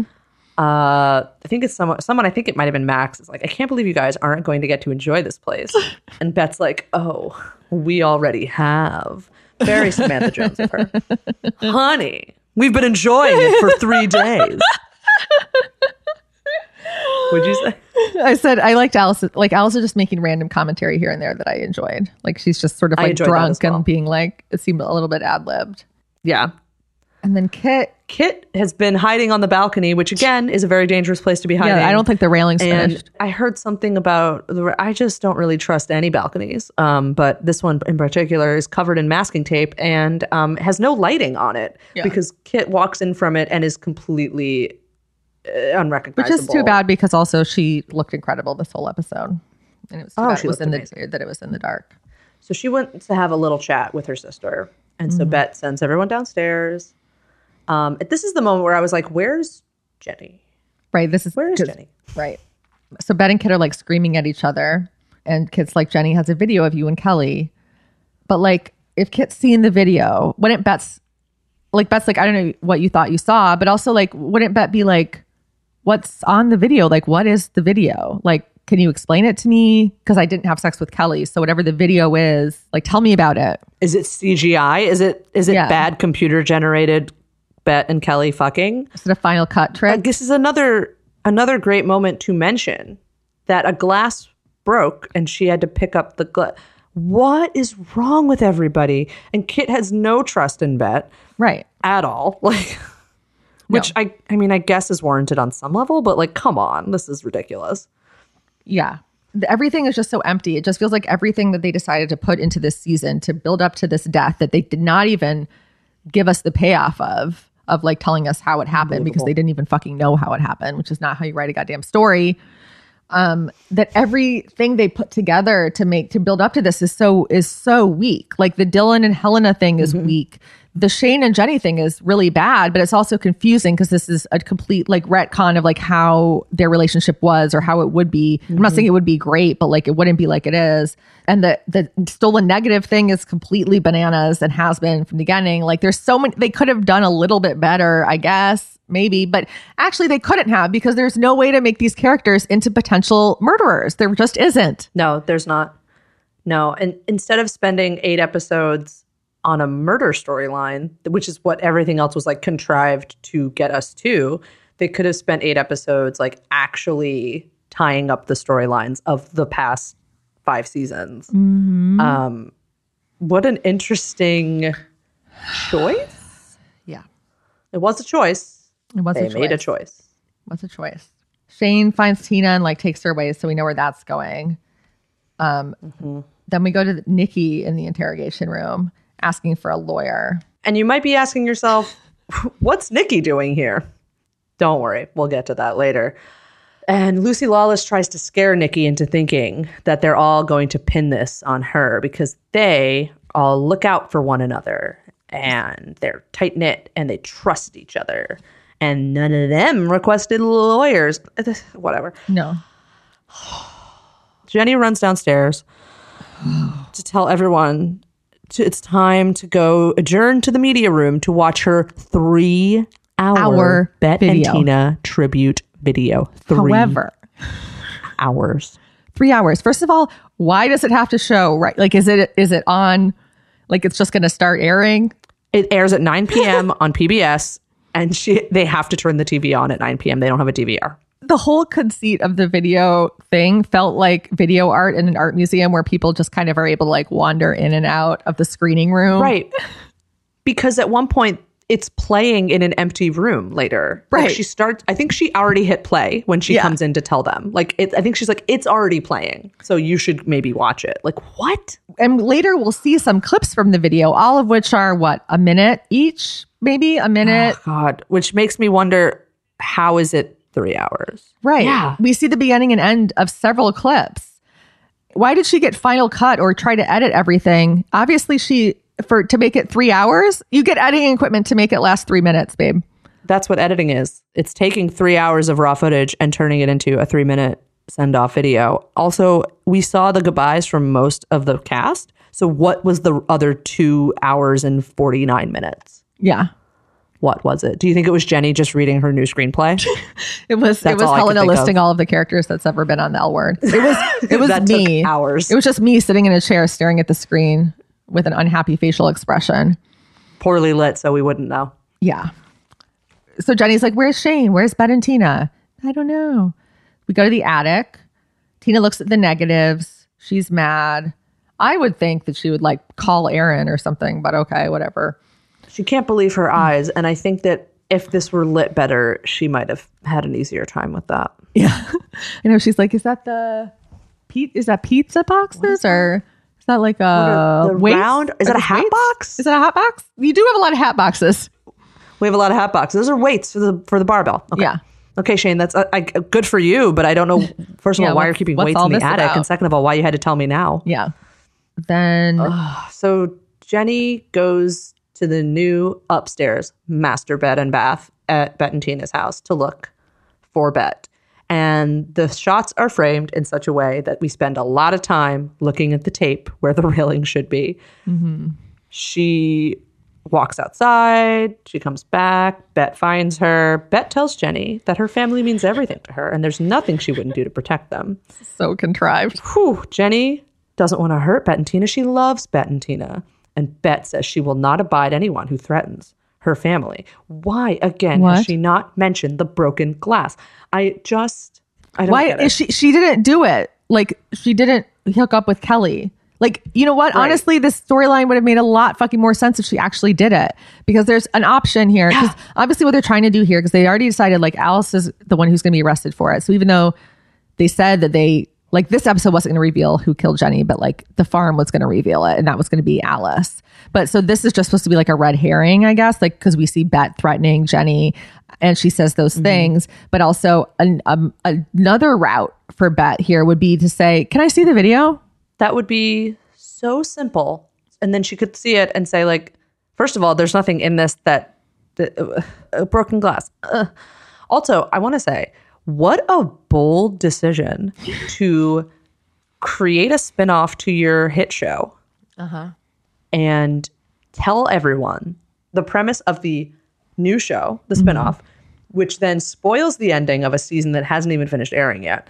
And then on top of that, you tell people that the central question of the final season of your show, your hit show, will be answered in a spinoff when it hasn't actually been picked up to series yet. Yeah. And in fact is so bad that it doesn't get picked up to series. Wow, what a lesson learned. Hmm. Yeah. What? In, indeed. What a lesson learned. And then what happens? You give your show to someone else, and they're like, "Oh, she killed herself." I think that this is the last time we see Jenny. No, not yet. No. Oh, we see her on the video. Sorry. This is the last time we see her at the party. Yeah. Yeah. We go back to the Bette interrogation and again says the exact same line from the other scene, except there's like one slight difference. We see her roll up her sleeves in the beginning or something. Yeah. They really, really, really want us to think that Bette did it. Yeah. By having her Um, say that Jenny is complex. But she said it two or three times. and that's how you know she did it. Like, come on. We cut to the media room Yeah. Cut to the screening room where the film is just playing. to empty room. Like, did Jenny not even edit out Tim kind of like taking a dig at Jenny? I want to take this opportunity to thank you. If it hadn't been for you, I might have ended up with that nutcase, Jenny. Haha, just kidding, Jenny. Come on. You know I love you. Like, did did she didn't edit out anything. She could have just done this in iMovie just to stitch Yeah. these all together. That what did she need two different copies of Final Cut for? And like, why is Tim saying goodbye to Ben and Tina when he said goodbye to them like three, four seasons ago? He doesn't live in LA. He lives in Ohio. By the way, oh, we never mentioned this before, but Kenyon has a really great swim team, and we were wrong about that. However, Correction corner. We're still out on we're still out on whether or not Oberlin does. There you go. Sorry about that, guys. Um, Tina like pops into the room to look for everybody and sees Tim wishing them all the best from the Ugly Betty set, and she's so mad. And she says that she wants to put Jenny out of her misery. oh my God, is Tina gonna? Tina does has no conviction. that She would never kill anybody. No, she could barely like make reservations for dinner. Come right. We go to the porch. Alice and Shane are on the porch. They both look miserable. Mm-hmm. Alice tells Shane she's decided to forgive Jenny and make peace with her. Why, you ask? Well, I'm alone now and I need friends. And Shane's like, huh, that's so funny because we are no longer together. And does not tell her best friend any other information. She just says, that was then. Very mysterious. So, as we all know, the last time we saw Jenny was just now, right? was recently. So we're I think we're supposed to think she has died at this point. Yes, even though they are sitting on the porch that overlooks the pool. Great. 100%. Yeah. That's the other, I remember at the time I looked at like everyone's movements, you know, throughout it and there was there's no opportunity. Yeah. There's no opportunity for anyone to actually have killed anyone. No, unless Bette killed her then. But that's also impossible because people were walking back and forth. They were walk, there's no, you know, They all would have seen her plummeting They from may have heard it. the second story. they may have heard the uh, sound, a splash. Maybe a giant splash of a human falling from a second story into a pool. Maybe. Maybe. I don't know. Um, Alice's interrogation, she says, What does this have to do with who killed Jenny? I don't understand at all these questions. Good fucking question. And then Lucy Lawless is like, So you think someone killed Jenny? And that right there, that's your turn right into the spinoff. Beth's upstairs. Tina's wants to talk, says they'll talk soon.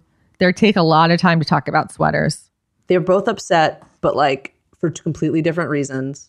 Mm-hmm. Everyone keeps asking where Jenny is. Yeah, everyone's cold. Max comes inside. He's also cold. Riveting stuff here. Max Max also is there for a sweater. Really great. We're spending time on this. Yeah. Max felt a kick. So everyone knows that he's now accepted his pregnancy. Yeah. We see Sounder wandering around the pool whining. Right. I don't know if that's supposed to imply that Jenny's like floating in the pool right now, and that's why like I, that was a little weird because also Max just walked in from outside Yeah. where it's cold. And everyone has been walking around everywhere this whole time. Like everyone is wa- like everything is in the video art room. Um Angus, what the fuck? Go fall down a well. Who went in who would put Angus in this fucking video? No one gives a shit about that douchebag. Guess who lives in New York? Angus. of course he fucking lives in New York. Ivan. Then we see Ivan in front of a vote no on Prop 8 sign. And I have some words about placed. this. Is that in earlier in the season we had um, Phyllis and Joyce acknowledged that it was legal to get married in California at that time. Then when Marcy, when they're visiting Marcy in Nevada, Bet mentions the ballot measure and that she says when the ballot measure is overturned, then we will get married. So at that point, Prop 8 has already passed. So there is election was in the middle of all of this too. In the middle of the three week time span. Yeah. And now we go to Ivan, who for some reason still has a no on eight poster on his mirror, even though it's been, you know, at least 24 hours since the election.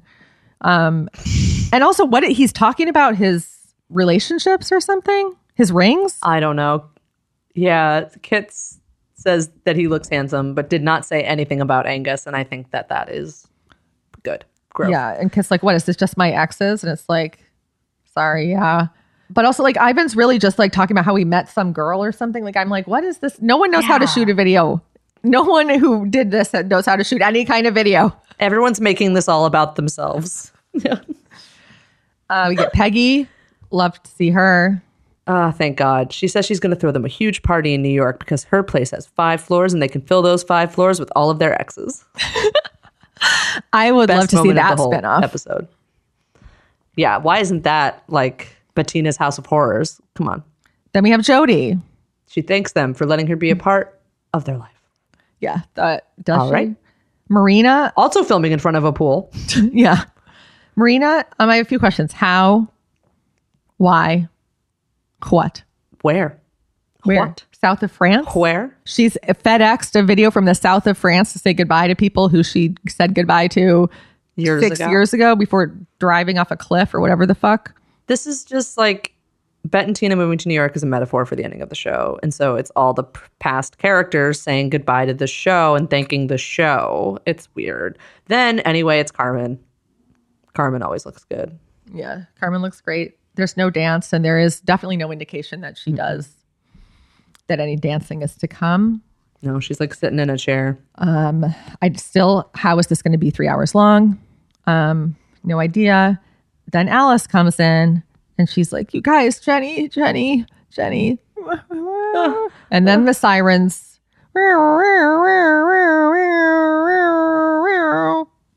And who's here? As Jenny is saying goodbye in the video, the sirens are, I mean, it's very pointed. Lucy Lawless is here. There are seven ladies inside and a little girl who is asleep.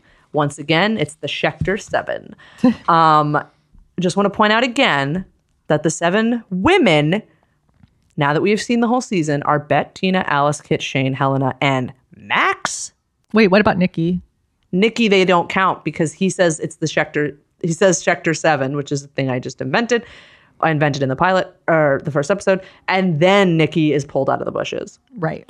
They already counted people before we see Nikki get pulled out of the bushes. So they're counting Max with the mustache as lady. Because otherwise, they would have said seven women and a man. They want to get one last misgendering in. one last Just right under the wire there. Oh yeah. Also, Nikki was um, skulking around in the bushes, like like you do. Right. Which is, you know, she's a movie star and I'm sure that no one noticed that. Um so Tasha shows up, right? But so there's like there's a lot happening here, and I have a few questions. First of all, nobody looks like they could have just killed somebody. Like no one. Like no one Mhm. there has any like murdery energy. Like m- murdering someone is a pretty unusual decision to make. It's not like something you just chill afterwards. They all know about the railing. Why would anyone assume it wasn't suicide or an accident? Was the brightly colored tape in any way disturbed? Like, was it moved? Oh was God! it pushed? Was it torn? Why are we not talking about these obvious questions? There's no blood in the Um, pool. They don't say her cause of death either. Did she hit her head when she fell? Okay, first of all, jumping off of a second story balcony into a pool is not really a way to kill your. Wouldn't you just be jumping in the pool? I guess It's the called diving. But she would have had to hit her head. She would have had to hit her head and like have like a spinal situation. Then there would be blood. And there's nothing wrong. We've seen her head already, remember, in the first episode, even though in this scene they don't have the There's no rolling the body through. There's no blood in the pool. But also, if she dove in headfirst from upstairs and did hurt her neck or spine, but sur- she probably would have Survived. Yeah. and just had like a paralysis, a spinal injury, something.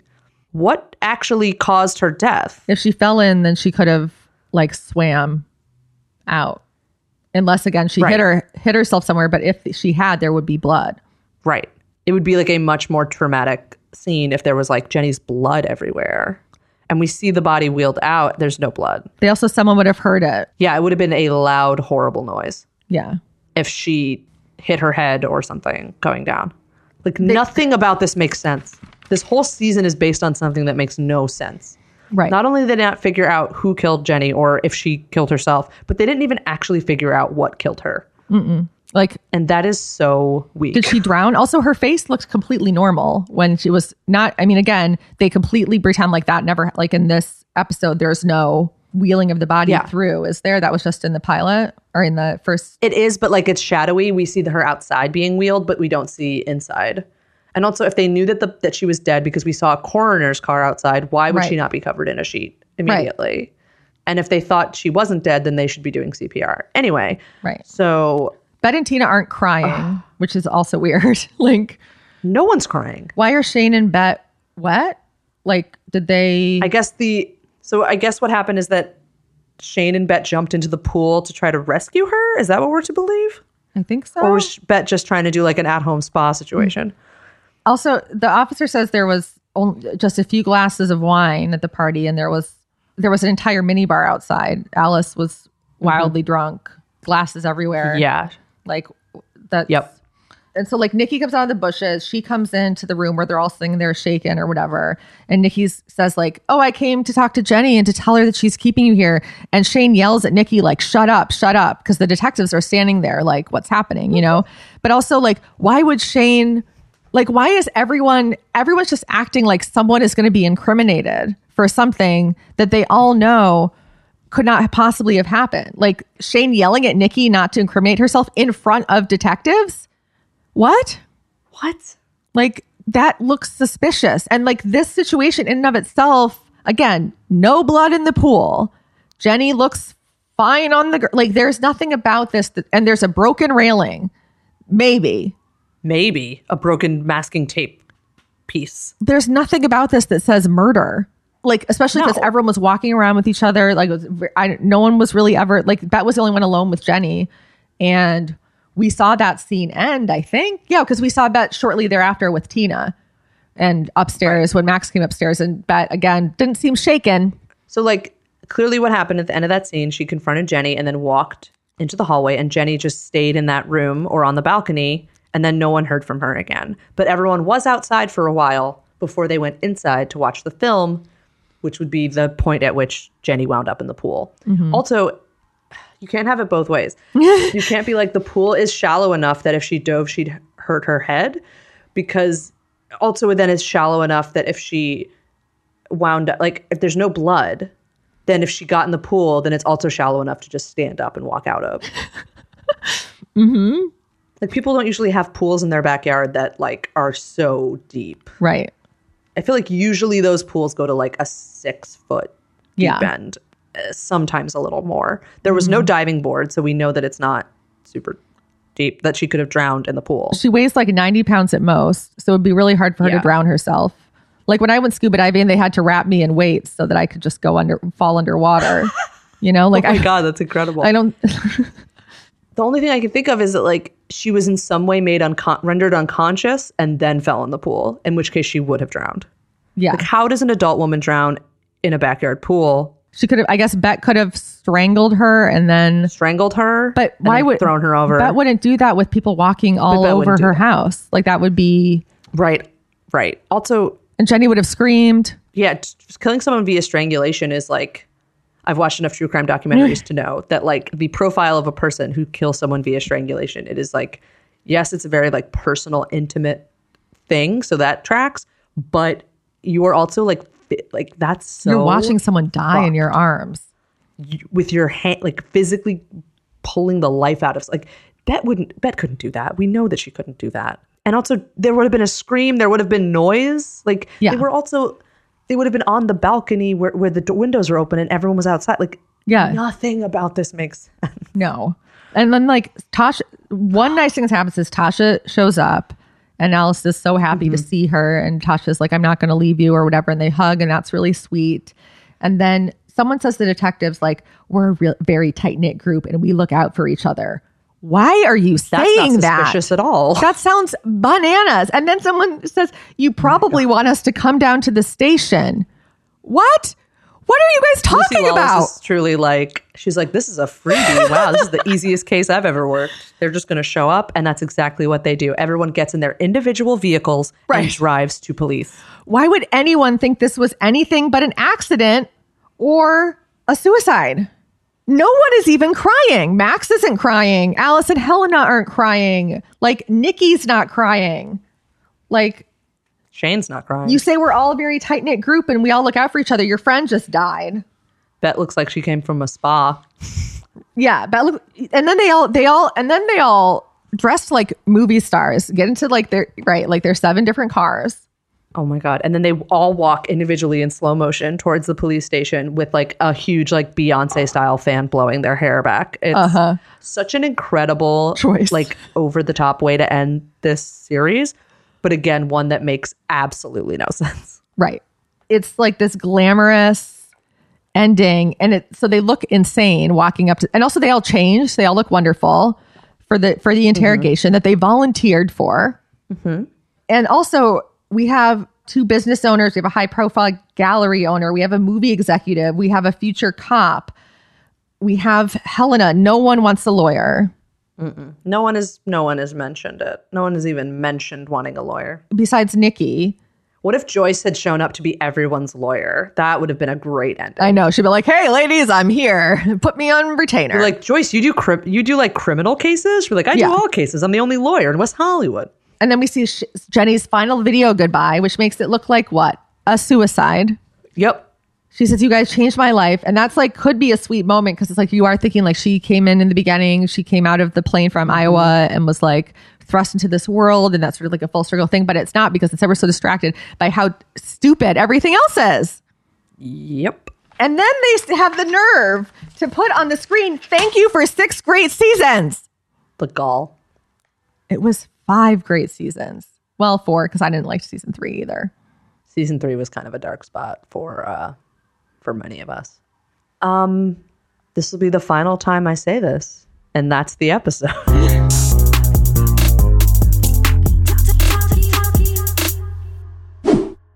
Well, did you like Did you like the episode, Carly? no. No, Riese, I did not. Did you like the episode? I didn't. I didn't really like the episode.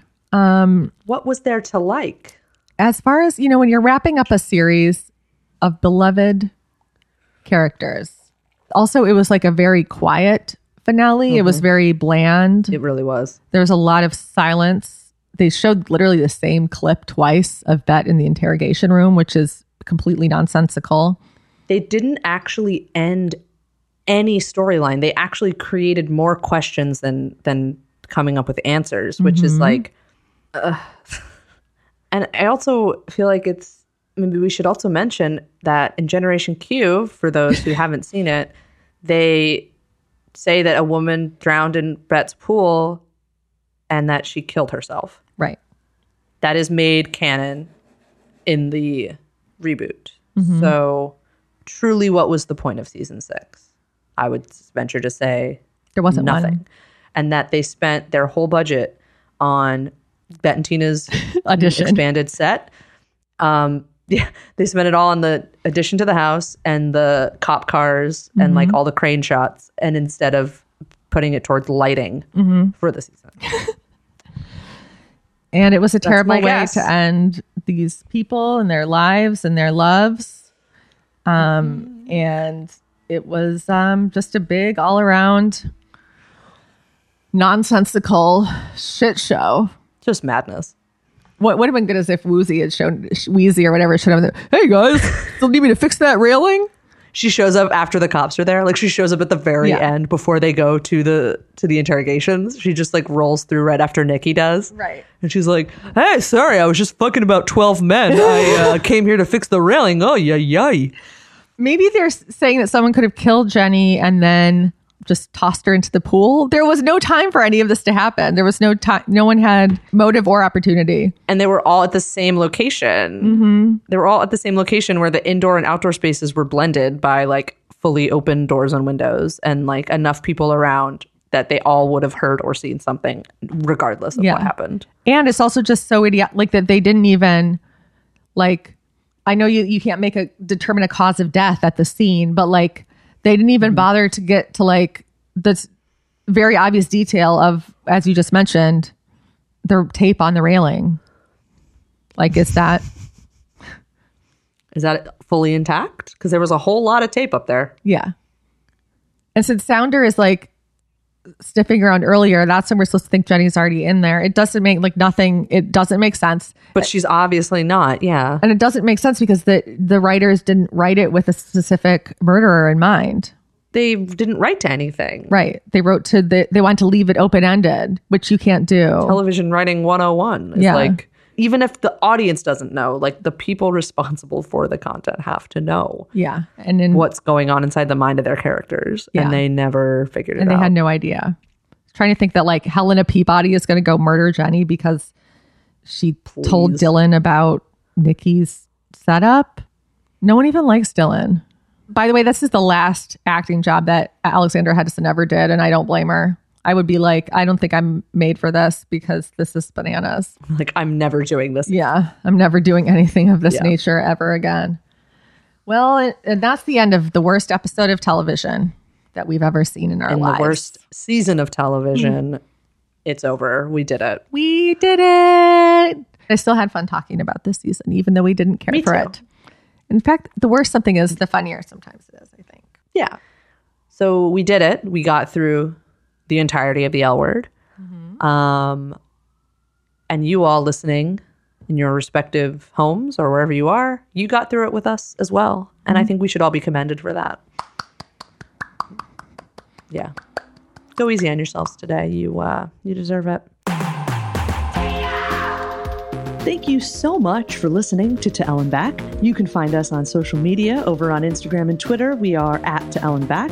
You can also email us to ellenbackcast at gmail.com. And don't forget, we have a hotline. You can give us a call, leave a message. It's 971 217 6130. We've also got merch, which you can find at store.autostraddle.com. There's stickers, there's shirts, including a Bette Porter 2020 shirt, which is pretty excellent. Our theme song is by B. Steadwell. Our logo is by Kara Sykes. And this podcast was produced, edited, and mixed by Lauren Klein.